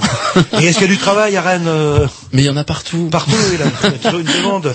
Et justement, est-ce que ça joue pas un rôle euh, quelque part, euh, les travailleurs du sexe, euh, de, de cocotte minute ou d'éviter en fait euh, Ça fait partie des clichés, ça. L'idée, alors il y a un truc stupide. Ouais, je vous arrête tout de suite, Ouais, mais parce que je, je sens que ça va venir en dans la en discussion, fait, mais S'il n'y avait pas de prostitution, il y aurait des viols. euh, bah, c'est absurde parce que les personnes qui violent sont des violeurs, sont des criminels quoi, et qui doivent être condamnés. Euh, Mhm. Et les personnes qui vont voir les, travailleuses du sexe sont des personnes qui vont prendre du bon temps. Et ce ne sont pas les mêmes. Donc c'est une connerie en fait de dire que y Oui, c'est une connerie. ouais. il y aurait euh, le non, bah voilà. Oui, non, c'est absurde parce que en plus, c'est- c'est- non seulement c'est une connerie, mais en plus c'est tout à fait dégradant pour les travailleuses du sexe. Ça veut dire qu'elles qu'elles seraient là comme euh, comme euh, à, des, à des à des pulsions criminelles. C'est absurde. Mhm. Pour le. Alors moi je voudrais revenir du coup Ah, sur une comparaison, euh, comment dirais-je, avec les autres systèmes, puisque bah, je- y, a on- y a le système français dont on parlait. Euh, Qu'est-ce qu'on, vous, comment vous nous aviez justement, bah, parmi les idées reçues, se dire que le rétablissement des, des maisons closes était pas était une fausse bonne idée? Ah complètement. Est-ce que vous pourriez revenir un peu là-dessus, alors, parce qu'on en avait pas légèrement parlé, mais pas assez développé ça. En quoi c'est une fausse euh, une fausse bonne idée hein, justement? En quoi ce serait une fausse bonne idée de revenir au 19e siècle? Ah, Euh, Moi, ça me paraît évident. Mais euh, alors dans, la, dans sa version, est-ce que par exemple dans les pays euh, comme en germanique par exemple où la prostitution est légale et encadrée par des lois et les maisons closes euh, légales, euh, comment dirais-je? Est-ce que c'est c'est bien ou est-ce que c'est c'est un pis-aller? C'est comment? Moi, il y a une- enfin, ce qu'on constate euh, quand on compare les législations qui existent, euh, c'est qu'il y a une constante, c'est que toutes les réglementations, qu'elles soient abolitionnistes, prohibitionnistes ou, euh, ou réglementaristes, qui ont été faites sans la consultation des premières intéressées, c'est-à-dire des travailleurs et des travailleuses du sexe, ont toutes échoué.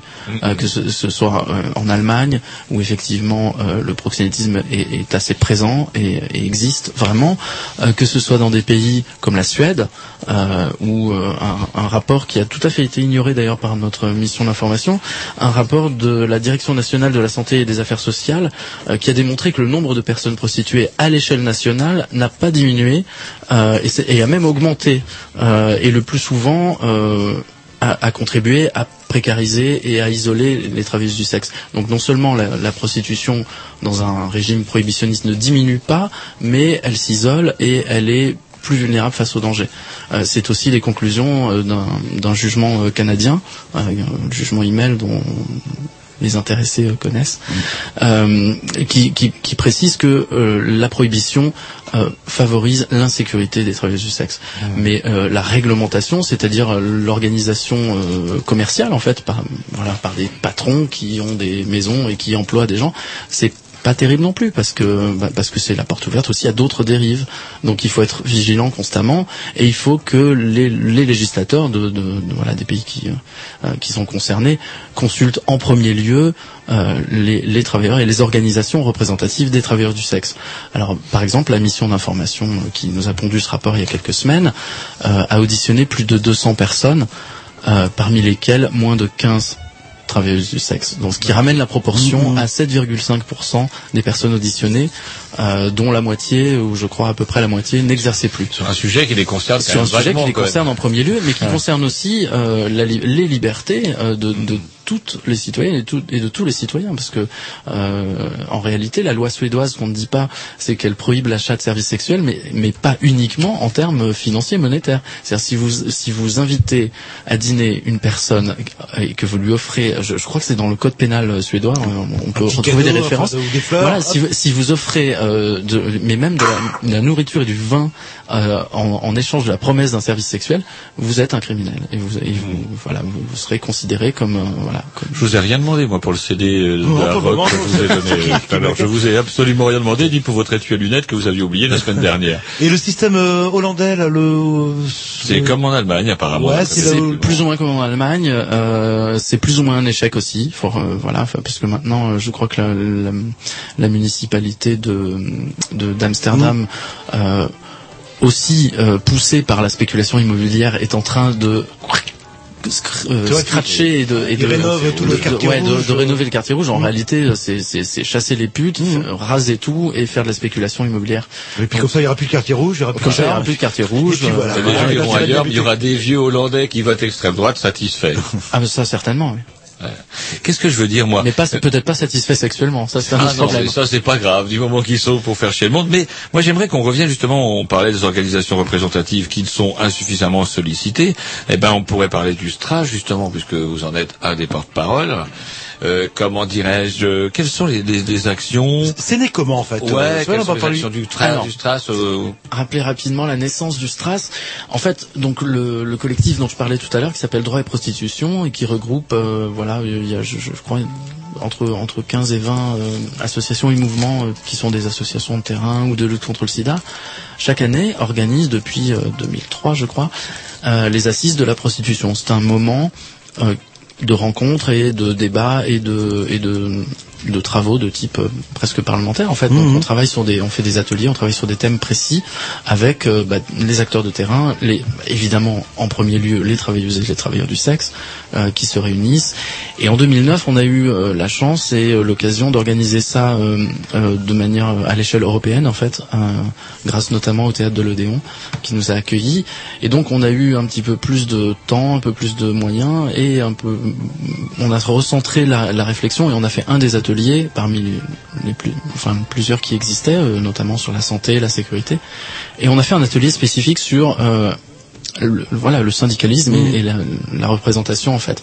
Et à l'issue de donc de, de ces deux journées euh, de travail intensif, euh, voilà on a on a on a rédigé les statuts euh, sous forme euh, association de loi 1901 comme d'autres syndicats qui existent en France euh, d'un syndicat du travail sexuel qui regrouperait euh, des travailleuses du sexe euh, de différents types, hein, de travailleuses du sexe de rue, euh, qu'on appelle affectueusement les tradis, euh, les traditionnels, euh, les escortes sur Internet, euh, les filles qui travaillent dans les bars à hôtesses, des garçons qui sont escortes aussi sur Internet ou, ou, des lieux de tapin à Paris et même à l'étranger. Donc euh, voilà, on a, on a, euh, on l'a fait quoi.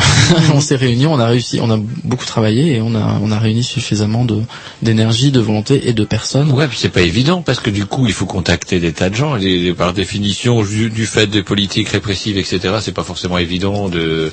euh, C'était une crainte, ouais, que, que par exemple la préfecture rejette le dépôt des statuts. C'était, c'était, c'était une de nos craintes, ouais. Et c'est pour ça qu'on a annoncé un des- petit des- peu. Vos collègues, c'est pas forcément évident. Tout le monde est dispersé, se planque à moitié. C'est. euh, Ah bah surtout avec euh, le code pénal actuel en France qui considère qu'on ne peut pas aider une personne prostituée parce que ça fait de vous un proxénète. Donc euh, toute personne qui vient en aide euh, à la prostitution d'autrui, euh, voilà, code pénal, article 225. euh, Vous entendez bien. Roger Bah, ça veut donc dire que. Euh, Ah, Là, vous vous me donnez la parole, vous êtes clairement des proxénètes aux yeux de la loi, parce que vous me permettez de m'exprimer, de défendre. Et ça va euh, plus loin parce qu'on a notre de fameux blog. de Si des- euh, vous avez un, un site euh, internet sur le mail, en fait, on pourrait avoir des, des ennuis. Euh... Ah, si vous mettez mon site internet euh, En pro lien, en de du sur sexe, le- ah bah ne le faites pas. Oui, le- ne si le on le faites pas, c'est pas nécessaire, mais mettez plutôt celui du Stras, ouais. Oui, c'est ce qu'on va, c'est ce qu'on va faire là, là. Mais si on le mettait, par exemple, on pourrait avoir des des euh, des ennuis comme incitation à la prostitution, ce genre de choses. euh, en théorie. Théoriquement, alors sur l'internet c'est encore compliqué parce que euh, entre entre l'application de la loi, les magistrats et internet, il y a une espèce de grand flou où tout est possible dans un sens comme dans l'autre. fait du zèle, euh, comme on tout, certains sites bien connus font du zèle, nettoient tout ce qui pourrait faire désordre, etc. Oui, et puis des magistrats aussi euh, font du zèle dans le sens où euh, certains souhaiteraient appliquer. Et d'ailleurs, c'est ce que c'est ce qu'a annoncé notre ministre de l'Intérieur il, y a, il y a quelques semaines à l'issue du rapport parlementaire. Il a dit que lui, il voulait étendre euh, la loi sur le racolage euh, à l'internet, c'est-à-dire la loi sur le racolage passif euh, dans l'espace public. Il voudrait qu'elle s'applique sur internet. Pas fini, hein, là, bon le- courage, Monsieur Guéant. Il faut du personnel là et des moyens donc. euh, Ah mon dieu, Non, mon puis dieu. c'est absurde. Jusqu'où est-ce que, est-ce que ces gens vont nous traquer euh, Jusque dans nos lits et jusque dans les slips de nos clients? Est-ce que euh, disait est-ce qu'il que- choperait, qu'il poursuivrait les Tchétchènes jusque dans les chiottes. Je sais pas si vous vous rappelez. Ouais. Les autocrates sont très, enfin en parole en tout cas, ils sont très très volontaires. Oui, mais en acte aussi, parce que quand euh, quand ils ont décidé de mettre la pression et de et de et, et- et de, de harceler mes copines, ils y arrivent très bien. Alors le Stras, euh, juste avant un petit dix, ça, Ouais. ça fait- c'est combien de- d'adhérents donc du coup maintenant? Alors aujourd'hui, on a, on a on a organisé euh, là, la semaine dernière à Paris une manifestation et on en a profité pour faire notre assemblée générale et, euh, et donc de nouveau des élections pour voter un, un conseil d'administration, un bureau, etc. Et euh, on peut annoncer euh, qu'on a dépassé nos 500 membres. Donc ça commence à voilà, ça commence à être euh, voilà, ça commence à, reconnu, bah, J'espère, mais il, il a fallu pousser la porte, hein, vous savez, parce que la mission d'information qui a organisé ces 200 auditions, si on les avait pas harcelés, si on n'avait pas euh, tapé un peu, si on n'avait pas mis le pied dans la porte, ils Mhm. nous auraient pas ouvert. hein. si on n'avait pas un petit peu mis la pression sur euh, des gens comme Morano, Brunel, etc., qui, qui s'étaient exprimés de manière intempestive, euh, si on n'avait pas un petit peu rattrapé au vol, euh, et, et si on s'était pas réapproprié le débat, euh, on aurait, voilà, bah, Mhm. on n'aurait jamais été consulté. Ok. On s'écoute un petit disque et on continue notre euh, conversation. C'est parti. Ah bah justement. Ah bah c'est votre justement, programmation. oui. Alors Allez, oui. Alors en même temps, ça me permet de les saluer. Euh, le numéro, le, le, le morceau, pardon, qu'on vient, qu'on va entendre à l'instant, euh, c'est un morceau des Kings Queer, euh, voilà, qui est un groupe. euh, militant aussi hein, euh. King's Queer, je, je vois ce que ça veut dire euh, globalement. là, là. ouais bah écoutez les textes euh, je pense que c'est assez clair C'est parti. C'est un groupe de de de, de quelle région, de quelle origine ah, de partout De partout. de partout Allez, ils ont déjà joué à Rennes j'espère qu'ils vont revenir bientôt C'est parti.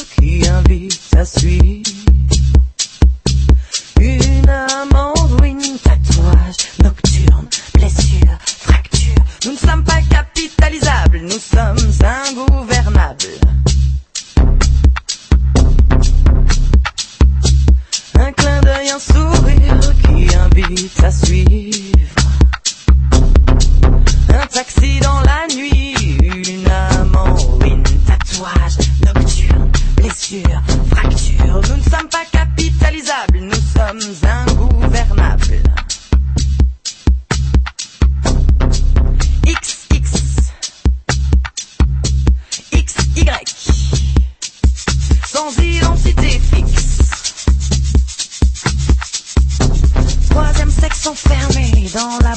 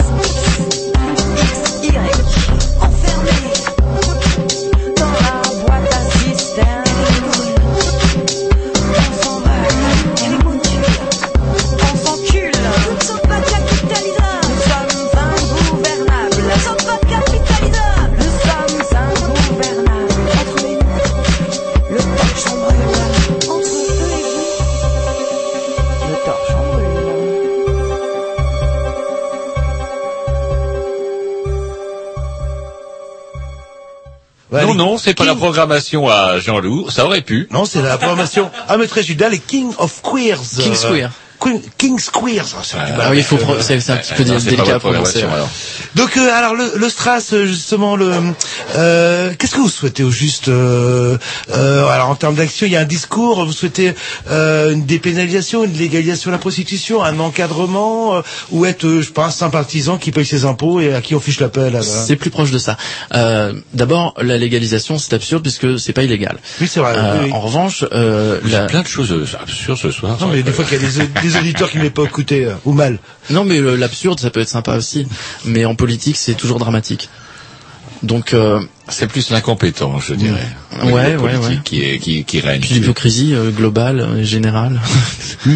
Donc, pour- pour être clair sur les revendications du Stras, euh, d'abord euh, l'abrogation pure, simple, claire et nette de, du délit de racolage. Ensuite, une révision des lois sur le proxénétisme pour ne pénaliser et pénaliser sérieusement que le proxénétisme de contrainte. Euh, Mhm. C'est-à-dire les, les, les situations de vie quotidienne qui nous concernent euh, Avec sont, sont physique, peuvent être touchées par euh, par euh, la, la loi sur le proxénétisme. Par exemple, si vous êtes deux travailleuses du sexe et que vous louez un endroit pour travailler ensemble, voilà, l'une est la proxénète de l'autre aux yeux de la loi, et parfois même les deux. C'est, on parlait d'absurde euh, sur le plan euh, pénal. On a si, si le déjà bail est au nom d'une des personnes c'est elle qui est considérée comme le proxénétaire Oh, ça, ça peut même être plus sordide que ça. Il peut y avoir aussi euh, une espèce d'enquête sur euh, le, le, le train de vie, etc., pour savoir laquelle des deux a le plus de fric que l'autre, même si elles font les mêmes clients. Enfin, on est dans n'importe quoi. Donc euh, voilà, le proxénétisme de soutien. Par exemple, mes, mes copines de Lyon à Gerland euh, qui, qui, ont, qui travaillent en camionnette, elles peuvent pas prêter leur camionnette à une copine, elles peuvent pas partager les frais. Même, je suis sûr que même payer l'essence de sa copine, euh, c'est pas c'est pas possible. C'est du Ah, proxénétisme. Parce que dans la dans la loi, dans l'article euh, 225, euh, etc. du code pénal, euh, toute personne qui aide assiste ou, euh, ou, profite de la prostitution d'autrui. Donc c'est euh, c'est clairement flou. C'est voilà c'est un flou qui est volontairement entretenu pour pouvoir y mettre tout ce qu'on veut dedans. Donc nous on est pour une clarification de ça euh, et pour voilà pour une, une, dépénalisa- une dépénalisation euh, des situations de vie euh, qui qui nous concernent. Euh, ensuite euh, euh, qu'on soit véritablement reconnu et que la législation spécifique à la prostitution soit abolie. Nous, on réclame pas une réglementation, une législation spécifique. Euh, le code pénal, le code du travail, le code civil et le, et le code du droit social euh, doivent pouvoir euh, nous concerner aussi, que ce soit en ce qui concerne l'URSSAF, voilà, la, la Sécu, les impôts, etc. Donc un peu comme, oui, un peu comme les artisans, les commerçants ou un système de auto-entrepreneur auto-entrepreneur, mais qui n'exclurait pas de pouvoir s'associer aussi, de pouvoir travailler à plusieurs, un peu comme, euh, je sais pas, il y a des kinés ou des ou des masseurs, euh, des salons de massage de type. euh, Mais du coup, un de travail, type un massage travail médical. forcément solitaire. Pourquoi solitaire? Non, moi j'aime bien travailler avec mes copines. Non, mais je veux dire, comment vous pouvez pas être aux yeux de la loi, vous ne pouvez jamais, je veux dire, être à deux du coup, euh, parce qu'il y en a un qui finirait par être le proxénète de l'autre. Oui, c'est pour ça qu'on demande à ce que à ce que soit euh, euh, pénalisé que le proxénétisme de contrainte, c'est-à-dire euh, voilà. Mais ça existe déjà dans de toute façon les, les lois. Il y en a toujours qui, qui se contredisent, mais il y en a aussi qui se superposent. Et en ce qui concerne l'exploitation, euh, la traite euh, ou l'exploitation du travail d'autrui, quel qu'il soit, ça existe déjà dans nos dans nos dispositions pénales et, et dans et, et dans le code du travail. Donc nous, ce qu'on réclame, c'est de pouvoir euh, voilà, de pouvoir accé- accéder aux droits sociaux. euh, de pouvoir euh, Parce que actuellement, vous payez peut-être des impôts, vous avez le droit à rien, ni retraite, ni sécu, ni rien du tout en Rien. fait. Le... Rien du tout. Euh, J'ai une amie que je salue au passage qui s'occupe d'une association qui s'appelle l'ANA avec nos aînés, euh, qui reçoit euh, des personnes prostituées depuis parfois 40 ans, même plus, qui ont 60, 70, 80 ans même parfois, qui ont cotisé, qui ont payé des impôts euh, toute leur vie, qui ont euh, voilà, qui ont payé euh, les bénéfices non commerciaux au fisc et qui aujourd'hui euh, reçoivent une euh, une somme absolument dérisoire de 62 euros, ou un truc comme ça. Minimum vieillesse. Voilà, alors qu'elles ont travaillé toute leur vie et qu'elles et qu'elles sont encore au bois aujourd'hui, à pouvoir faire des passes à 5 euros pour se payer un sandwich. C'est on est on est vraiment dans le là là, là, on est vraiment dans dans le sordide. Et, et si la mission d'information et si les politiques se souciaient véritablement du sort des travailleuses du sexe, ils commenceraient par s'occuper de celles-ci, de celles qui sont sur le trottoir ou dans les bois depuis 40 ans et qui euh, qui continuent euh, voilà qui continuent à, à- voilà à, vivre euh, à, sur- à survivre à peine. Parce que du coup, c'est vrai que dans le cadre actuel de la loi, une mutuelle, par exemple, pour prostituées, c'est interdit parce que ça serait, de la pro- ça serait du proxénétisme puisqu'on aiderait les prostituées à pratiquer leur métier. Ouais. Je pense que ce serait, enfin, je suis pas juriste, mais euh, je pense que c'est ça. Alors en revanche, euh, l'URSSAF, qui euh, est plein de ressources, dispose d'une des d'une des dénominations qui, je crois, s'appelle autre service aux particuliers, donc qui concerne, qui peut concerner en tout cas celles qui celles qui jouent le jeu et celles qui rentrent dans ce dispositif, les prostituées, mais aussi d'autres métiers. voilà. C'est vrai que pour un client, en fait, comment dire, un monde, on peut payer en fait en chèque emploi service des deux types d'impôts, euh, une prestation, ça pourrait être euh, intéressant, non? Pourquoi pas? Bah oui. Pourquoi pas? ça, nous mène, ouais, pourquoi pas? Ça nous mène justement euh, au, sujet euh, qu'évoquait tout à l'heure Madame Jamais sur les accompagnants sexuels. Nous avons été, je crois, la première association en France à saluer le travail de nos collègues. Ce dont on parlait tout à l'heure, Ce le, dont on travail parlait tout à l'heure. en ouais. Suisse, comment auprès des, des personnes handicapées. Ouais. Alors j'imagine que vous, apparemment, sur ce sujet-là, vous avez un tout autre point de vue. D'abord, ce que disait Madame Jamais concernant la demande des personnes prostituées, des personnes euh, Handicapées. pardon, euh, en disant que c'était toujours des hommes, etc. D'abord, c'est faux. Mmh. Euh, preuve en est que parmi la première, euh, la, la- la première salve, on va dire, enfin les premières personnes qui ont été formées spécifiquement en Suisse euh, sur l'accompagnement sexuel auprès des personnes handicapées euh, étaient principalement des hommes. Il y avait quelques femmes, donc des hommes euh, hétéros ou bien, enfin peu importe, mais euh, donc il y avait euh, aussi euh, comme pour, pour vocation et comme et comme formation euh, l'accompagnement sexuel des personnes handicapées femmes. Donc ce que dit Madame Jamais est encore une fois Mais- une contre-vérité. Et l'article de l'Express était plein de retenue, plein de pudeur, et il semblait eux aussi s'étonner un peu de la position du nid. Et, euh, Et de la position de Madame Bachelot aussi, qui est totalement contre et qui Ouais. est violemment opposée à cela, euh, qui considère que c'est euh, légitimer et, euh, et institutionnaliser la prostitution. Il ne s'agit pas de ça. Nous, dans nos situations de vie quotidienne, et euh, Madame Bousquet, lorsqu'elle m'a reçu à l'Assemblée nationale euh, en novembre dernier, m'a posé la question qu'est-ce qu'on pense euh, de, de l'accompagnement sexuel Je lui ai dit mais écoutez, pour nous, qui sommes des professionnels du sexe, c'est une réalité. Parce que euh, on a toutes et tous rencontré au moins une fois une personne handicapée qui n'a pas d'autre choix, qui n'a pas d'autre possibilité que d'aller sur les sites d'escorte parce qu'il peut pas sortir chez lui, parce que son lit a un système médicalisé, machin, parce que parce qu'il ne peut pas se déshabiller seul, parce que pour sortir dans un bar faire une rencontre, machin. Donc euh, le gentil euh, monde des bisounours de Madame Jamais euh, qui dit ah oui mais l'amour et le désir, etc. Euh, c'est bien gentil, c'est bien gentil, mais c'est pas elle qui va aller porter quelqu'un pour le mettre dans son lit, euh, pour lui apporter un moment de tendresse, etc. Et ensuite le rhabiller, euh, etc. Donc c'est pas elle qui va le faire, c'est nous. Sans compter qu'en plus, bah justement, il souligne ça dans cet article, on parle parfois que c'est ouais, une, hein, une étreinte, quoi. Il, il, t- il donnait le témoignage d'un prostitué, euh, comment, d'un accompagnateur, on va dire, plus, Ouais. euh, et qui disait que parfois c'était juste le, le, le bonheur pour une, une handicapée en, en tant que femme, c'était pouvoir euh, tenir un homme, dormir avec un homme, euh, comment, pendant une nuit, voilà. Mais il ne se passe absolument rien, mais autrement, elle peut pas le faire. Oui, parce qu'on fait, on fait un métier aussi qui est pas uniquement sexuel. Si, si notre métier consistait à écarter les cuisses, euh, ça se saurait. Euh, on, on- on- voilà, on fait un métier de contact humain. Oui, Et, là, euh, un type si, non, ça va être. euh, oui, il y a Il y toujours a une pas mal de clients euh, qui doivent. euh, le- Ouais, c'est ce que j'appelle le RSP, euh, le, le rôle social des putes. Bien sûr qu'il y a un rôle social, bien sûr qu'il y a un rôle de contact, bien sûr qu'il y a une grande misère, qu'il y a des gens qui sont isolés, euh, et où il y a des gens qui sont, voilà, ou, ou- des personnes qui n'arrivent pas à exprimer euh, leurs désirs euh, dans leur couple, euh, parce qu'il y a tellement de tabous et qu'on est dans une société tellement, euh, euh, bah, oui, tellement oppressante, euh, que oui, euh, ce que ce que viennent chercher nos clients chez nous la plupart du temps, c'est ça aussi, c'est un c'est un moment et un, un espace temps de liberté et de et de considération humaine. Euh, souvent, euh, voilà, c'est c'est c'est pas plus que ça ou si peu euh, que de la considération et, euh, et du contact et le toucher dans nos sociétés on se touche pas on, on, on se serre la main du bout de, du bout des doigts comme C'est ça vrai, alors En- que dans d'autres, le tactile est très très important. Ouais. euh, Dans le Maghreb, par exemple, où tout le monde se, se touche. Mhm. C'est vrai qu'on n'est pas c'est un truc qu'on a qu'on a quasiment oublié euh, ou, ou qu'on voilà ou dans les vies qu'on mène on n'est pas enfin c'est pas c'est pas quelque chose qu'on va mettre en avant alors que Mhm. chez nous c'est super important. Le contact le, le toucher la peau les mains. Moi mon outil de travail c'est parce que c'est pas le principal c'est parce que j'ai entre les jambes. C'est d'abord dans ma tête c'est d'abord ce que d'abord c'est d'abord ce qui est entre les deux oreilles et pas ce qui est entre les deux jambes. Et c'est aussi mes mains Et pour revenir au Stras, donc euh, le syndicat se forme, se, commence à mobiliser un certain nombre de personnes. En termes d'action, est-ce que vous avez des... Alors, on parlait en préparant l'émission dans les années 70, où il y avait une, une fameuse grève des prostituées euh, avec la fameuse ULA, oui, là, le...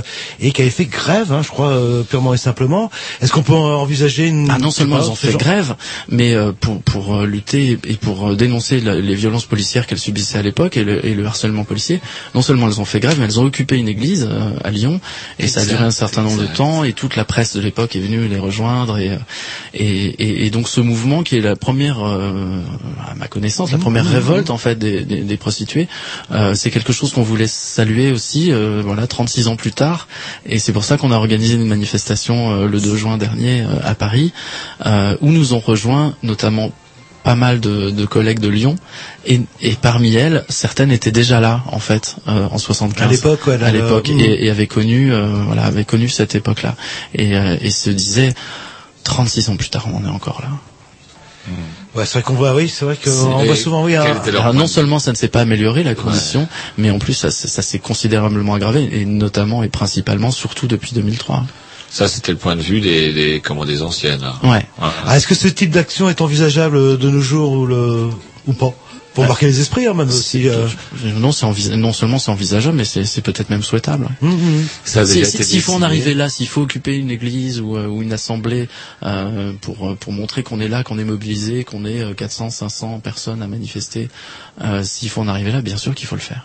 Et vous, vous parlez de 400, 500 personnes, on parlait tout, tout à l'heure des chiffres de la prostitution, 15 000, 20 000 personnes, et vous, enfin, je sais, vous avez haussé les, les Ah oui, non, les les- en hop, préparant l'émission, en préparant l'émission, j'ai fouilloté, vous savez, bien. Ah oui, il aime bien les chiffres. Alors on parle des chiffres. Alors moi j'ai des chiffres, comment dirais-je, récupérés sur un site officiel concernant le prostitué, mais euh, comment dirais-je, c'est un peu comme vous me le. Vous avez dû télécharger Bah, le rapport du Sénat comment, qui date de- alors, de euh, 2000, moi je j'ai les chiffres. Euh, L'Office international des migrations. Alors la prostitution étrangère atteint près de 50% de la pop- la ah c'est dur à dire, pardon, prostitution totale.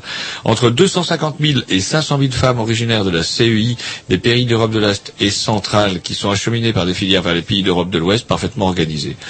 Donc à, Pa- à Paris, on parle de 4 à 5 000 prostituées, 200 à 300 viendraient des Balkans. J'en connais plus que ça. Ah, ah. non, mais c'est les chiffres en fait, c'est toujours Alors alors, en France, on est toujours ces chiffres-là? 4-5 000 prostituées sur Paris, ça vous paraît euh, être un chiffre qui est réaliste ou totalement par rapport à la prostitution de rue, euh, la prostitution Il- visible. il ne précise pas. Voilà, c'est bien ça le problème, c'est que rien n'est jamais précis et que euh, les chiffres généralement sont issus des services de police ou du ministère de l'Intérieur directement, euh, qui les fournit en fonction de la politique qu'elle souhaite mener et, et qui voilà, le- le- les chiffres on leur fait dire ce qu'on veut. Donc euh, ce qui, la seule chose qu'on peut qu'on peut rappeler, c'est que souvent les chiffres qui sont cités euh, font état de 80% de personnes étrangères, euh, etc. En fait, ces chiffres-là, ils datent de 1999, ils sont disponibles sur le site du Sénat, puisque c'est issu d'un rapport du Sénat qui, qui date de 2000, et qui se base sur les chiffres des arrestations de l'époque, à l'époque pour racolage pas encore passif, et euh, donc qui sont les chiffres fournis par les services de police. Donc évidemment que parmi ces personnes euh, qui étaient arrêtées, étaient visées en premier lieu un certain nombre d'étrangères, euh, puisque clairement la politique de l'époque, elle, elle commençait déjà à vouloir taper de ce côté-là. Donc euh, évidemment qu'on va retrouver 80, 80% de personnes arrêtées. Évidemment qu'on va retrouver euh, dans la prostitution de rue euh, un certain nombre de, personnes précaires, de personnes sans papier, etc. Évidemment, puisque c'est les voilà, c'est les plus visibles et c'était c'était elles en plus qui étaient visées par les arrestations de l'époque. En réalité, il n'y a aucune étude et aucun chiffre sérieux, valable et valide en France sur le nombre de prostituées. On peut faire des estimations, mais euh, de chiffrer ça clairement, entre, euh, comment on peut définir entre la prostitution occasionnelle, Mmh, c'est ce que je veux dire, euh, on parlait des étudiantes tout à l'heure, euh, qui Des font- qui vont faire ça. On- de l'internet, euh, de, de, de la mère de famille qui va faire ça de temps en temps parce qu'elle a du mal à boucler son, ses fins de mois et qui va pas se reconnaître elle-même comme une travailleuse du sexe. C'est juste une Mhm. situation de, de vie où elle va être amenée voilà, à faire ça. Donc pff, les estimations, les chiffres, les- d'abord ça n'a jamais aidé euh, à faire une politique sérieuse et, euh, et efficace, euh, ni, ni contre ni contre la traite, ni contre le proxénétisme. Ça n'a jamais marché. Et c'est vrai, euh, de- derrière les chiffres, faut pas oublier aussi qu'il y a des êtres humains. Le, parce que, le... Oui, ça faudrait le rappeler au ministère on de l'Intérieur. On en parle peu aussi. euh. On s'écoute un petit disque et puis on poursuit notre euh, discussion. Je sais pas, programmation, je sais pas qui, euh, mais c'est parti. Ah, Roger, je crois. Nom de Dieu, je crois que c'est un Roger. Yes.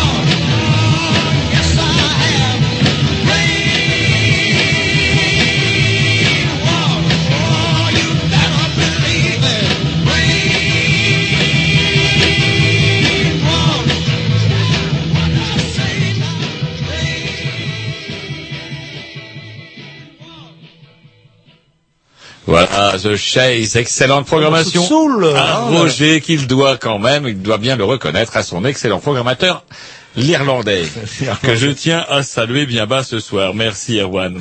Voilà, The Chase, Voilà, toujours en compagnie, en compagnie de... maîtresse Gilda, Yes. euh, bah, qui, euh, euh, qui est une travailleuse du sexe. euh, le- Et pourquoi prostituée Ça vous gêne C'est un côté euh, pro- Bah d'abord péjoratif euh, parce que c'est- parce que moi je, bah, non, je, je me reconnais pas là-dedans. D'abord, c'est une forme passive. Euh, c'est, euh, ça ne correspond pas non plus à la définition. Enfin, si on prend l'étymologie, c'est pas du tout ça non plus. On n'est pas dans le politiquement correct. Aujourd'hui, on dit plus des vieux. on Ah, dit moi, je préfère dire pute carrément. hein. On dit pas Oui, c'est ça, parce que on dit attention de parce que le mot pute pute. dans la bouche de certains, notamment, il y a un très bel ouvrage de comment euh, euh, Chabrol, non pas Chabrol, comment celui qui faisait les, les paroles de tous les vieux, le tonton flingueur, etc. Nom de Dieu et des Audiard. Audiard, qui avait dans sa jeunesse connu une prostituée qui a été lynchée à la Libération sous prétexte qu'elle avait couché avec les Boches. Et euh, comment dirais-je, euh, ça a généré chez lui une colère et une détestation du genre humain nette et définitive. Et lui, quand dans sa bouche, quand il utilise le terme de pute, c'est pas, euh, c'est pas C'est péjoratif. euh, ouais, c'est pas péjoratif. Ouais, mais pour, pour nous, euh, militants, quand on utilise Oui, volontairement le mot pute, ouais, c'est justement Mhm. la mécanique de réappropriation de Ah. l'injure pour en faire un, un outil de fierté et de, et de revendication. ouais. Donc moi, Donc, oui, je- travailleur, travailleuse. C'est un petit Travailleuse, travailleur, Arlette, je du coup, dans le strass. Ça a un côté clairement Arlette, sauf qu'elle nous déteste. Mais euh, Pourquoi Elle aime pas que vous disiez travailleuse ah, mais c'est pas ça. C'est que euh, chez une partie d'une certaine extrême gauche, euh, la prostitution, c'est une violence faite aux femmes. Bam, point barre, terminé. Le dogme est posé. C'est une pierre euh, qu'on ne peut pas déceler. D'abord, la prostitution, c'est une violence, toujours, à tout le monde, tout le temps. Et, euh, et ça ne concerne que les femmes. Paf, paf, ça violence pas, faite aux femmes. Et on peut pas sortir de ça. Ah, ah. Donc, Donc, euh, pas de contact donc avec ils ne reconnaissent pas. rouges.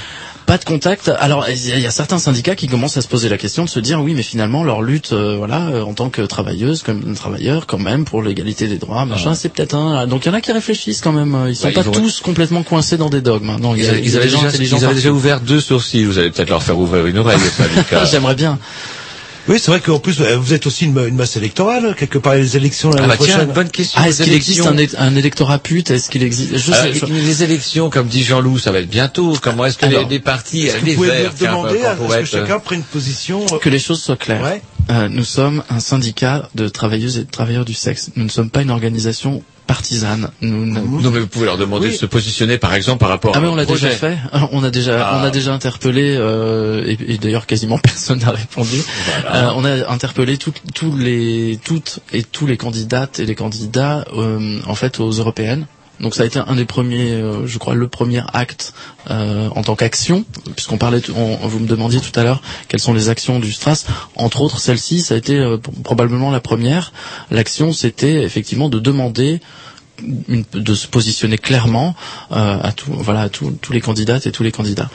Euh, les seules euh, personnalités ou voilà qui nous qui nous accompagnent ou qui nous soutiennent ou qui nous reconnaissent sont assez peu nombreuses et en général se trouvent euh, opposées à leur propre euh, organisation et ou parti. C'est qui Est-ce qu'il y a des Est-ce gens que le Front National a donné une réponse euh, claire Alors ça, que les choses soient claires, on a interpellé, euh, justement, voilà, toujours sur cette action, on a interpellé et, et demandé, on, on a adressé des, des courriers à tous les candidates et tous les candidats aux européennes, sauf le Front National. Ce que pense le Front National, ce que pense Marine Le Pen des travailleuses et des travailleurs du sexe, on en a strictement rien à faire. Alors, qu'est-ce qui, qui a répondu Alors, à qui vous a répondu, même en dehors de, des consignes de son, de son mouvement? Euh, certaines personnalités, notamment euh, certains élus verts parisiens, euh, notamment Madame Boumedienne Thierry, la sénatrice qui nous a notamment reçus euh, au Sénat l'an dernier pour les assises, et qui voilà qui a, qui a, qui a trouvé euh, face à, à, son, à son action euh, beaucoup de violence et beaucoup de Ouais, je pense qu'elle elle a, elle- elle a eu le courage d'assumer ça, de, de, recevoir, de recevoir et de nous aider à organiser les assises de la prostitution. Ça, voilà, ça a fait grincer des dents et euh, voilà. Donc il y a quelques élus verts principalement de Paris qui voilà qui se sont euh, voilà qui nous accompagnent le sénateur Richard Young euh, voilà, et d'autres personnes qui, qui se sont exprimées publiquement mais en tant que parti non aucune parce qu'il y a toujours des il y a toujours une commission féminine euh, ou commission femme ou machin etc qui bloque Mm. tout sur ces questions-là justement en raison de ce dogme euh, prostitution égale violence Et ça, ça transcende tous les partis, gauche comme droite. Ouais, enfin, c'est c'est un peu c'est un peu différent parce que euh, c'est vrai que le, le clivage est, est peut-être moins marqué sur, sur euh, depuis quelques années en fait sur ce sur ce terrain-là, euh, qu'on soit à droite ou à gauche. Mais généralement, historiquement en France, la droite avait plutôt con- à nous, tendance à nous considérer comme des délinquantes ou comme des comme des nuisances, et puis euh, la gauche comme des victimes, euh, voilà. Donc entre les deux, personne ni à droite ni à gauche n'a la, n'a la volonté politique de dire mais oh oui mais au fond, il faudrait peut-être leur demander leur avis. Non, ça pour l'instant personne n'a eu cet éclair de génie de, de, de, de Ça serait peut-être l'occasion justement pour les présidentielles de leur demander justement. Oui, bien sûr, évidemment. Leur tourne, et oui, je suis toujours le méchant avec ça. Le... Il en faut. Euh, alors, on retrouvera les, tous les contacts, etc. euh, sur le blog. À vos conclusions, en fait, vous- est-ce que vous êtes optimiste? Vous y croyez là le Oui, sinon vous ferez pas le syndicat. ça, C'est une question à la con. J'aime bien les questions à la con. Optimiste, euh, oui, on l'est parce que on a constaté euh, que ces dernières semaines, on, on assistait à un véritable mouvement euh, solidaire, un- une vague d'adhésion euh, récente qui, qui a été assez conséquente et, et énormément de volonté de la part de nos militantes et de nos militants. On a des nouvelles recrues qui sont géniales. Et après la diffusion de cette émission-là, vous, allez voir, mais vous, vous allez au moins pff, tripler vos, vos chiffres d'adhérents. 1500. Ouais, 1500, ouais, là, là, pourquoi pas. Euh, on va laisser la place euh, À nos amis à de- nos amis de Dub Révolution, là, ont l'air cool. Ils étaient énervés ces dernières semaines, ils ont l'air très très le, cool. Le soleil voilà. les avait énervés et la pluie les a, comme qui dirait, ouais, détendus. Et euh, bah, on remercie euh, Maîtresse Gilda de, bah, de- d'avoir témoigné. Euh, bon, moi c'est vrai que c'est un témoignage direct, ça nous change bah, d'autres témoignages indirects. On, on vise un petit peu. euh, C'est assez clair, le direct, il change la direct. Vous êtes fatigué, bon, Jean-Louis. Je crois. Je crois que c'est les Dvers, les Dvers et leur rock endiablé qui vous ont éreinté hier soir au Cerveau. Allez, on vous dit salut. On va terminer. Je crois que c'est un morceau à. À Roger. Oui, bah voilà, bah justement. Encore bah, à Roger? Ouais, bah toujours grâce à, à l'Irlandais. Euh, euh, Non, c'est un morceau à vous, Jean-Loup. oui, je sais, mais Ah oui, grâce à, l'Irlandais, là, le- Ah, voilà, programmation d'Irlandais. Voilà, Vous aussi, y venez au programmateur. C'est un groupe qui s'appelle Le Cappuccino, qui est un groupe japonais, jap- avec des japonaises, et qui chante en français. Et je trouve que c'est bourré de charme. C'est parti.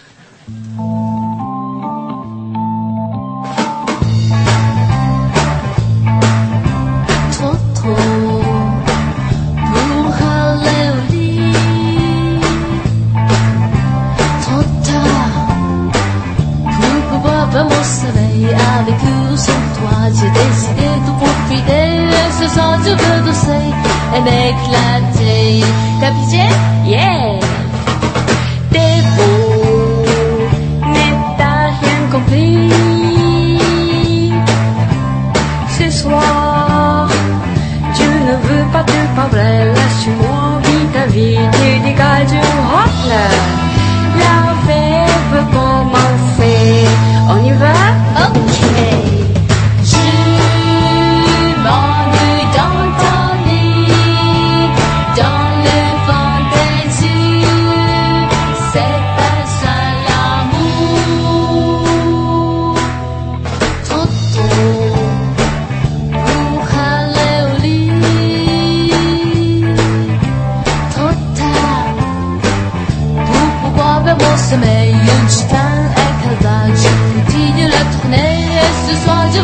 Danser et m'éclater. On y va? C'est parti.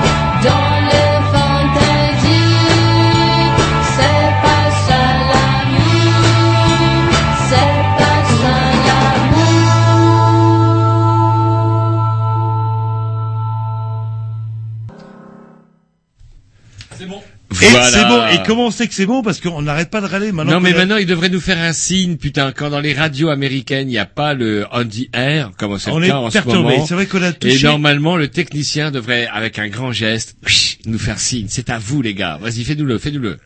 Oui, ouais, mais ouais, a- ouais, voilà.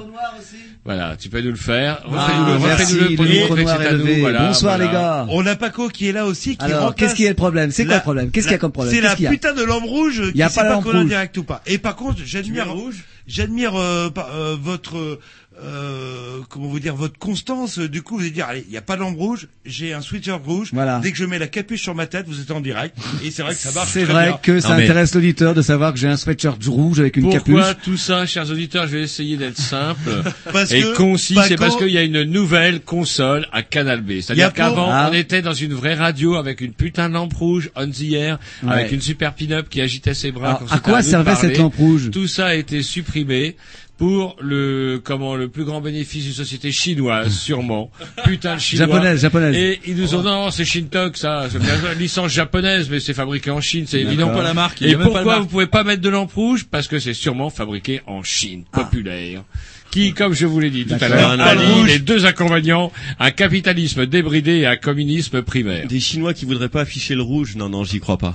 Donc, euh, vu qu'on est dans le quartier de Morpan, on peut annoncer que vous avez investi 20 000 euros quand même. Non, mais c'est une très bonne idée de dire ça.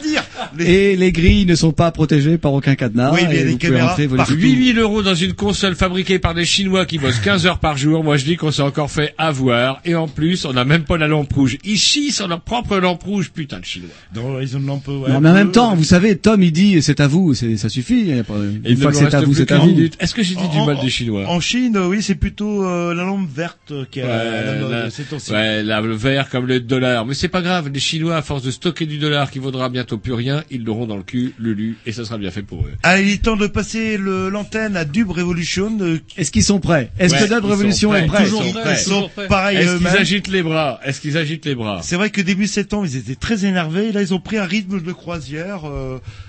Oui, ça arrive à moins 5 maintenant. Hein, c'est incroyable ça. Là, le... ouais, c'est vrai que c'est, c'est... euh, quand on les voit, ça me détend. Est-ce que Jean-Loup a, le temps de mettre un petit morceau Ah, il faut Non, préciser euh, quand même que non, Dub Revolution, non. ils sont dans l'autre studio, donc il va y avoir une bascule entre le studio nuit et le studio jour. Sont-ils prêts? Avec la même console. Avec la même console, oui. Merci. Voilà où ils sont passés tes Merci 8000 euros. Ping Pong Lee. Merci Ping Pong Lee. 8000 euros dans du matos fabriqué. à Oui, bah, Kong. vous préférez du matos à 30 000 euros fabriqué en, en Boshi Est-ce que Non, Est-ce que 30 vous 000 croyez que ça va améliorer En Savoie, en Haute-Savoie, vous savez qu'on fait des tables de mixage en en Haute-Savoie et tout est en bois. Tout est en bois. Chaque peu, et il y a encore des transistors, monsieur. Et c'est livré avec des rennes, c'est ça Bien sûr, c'est livré avec le Père Noël. Oh.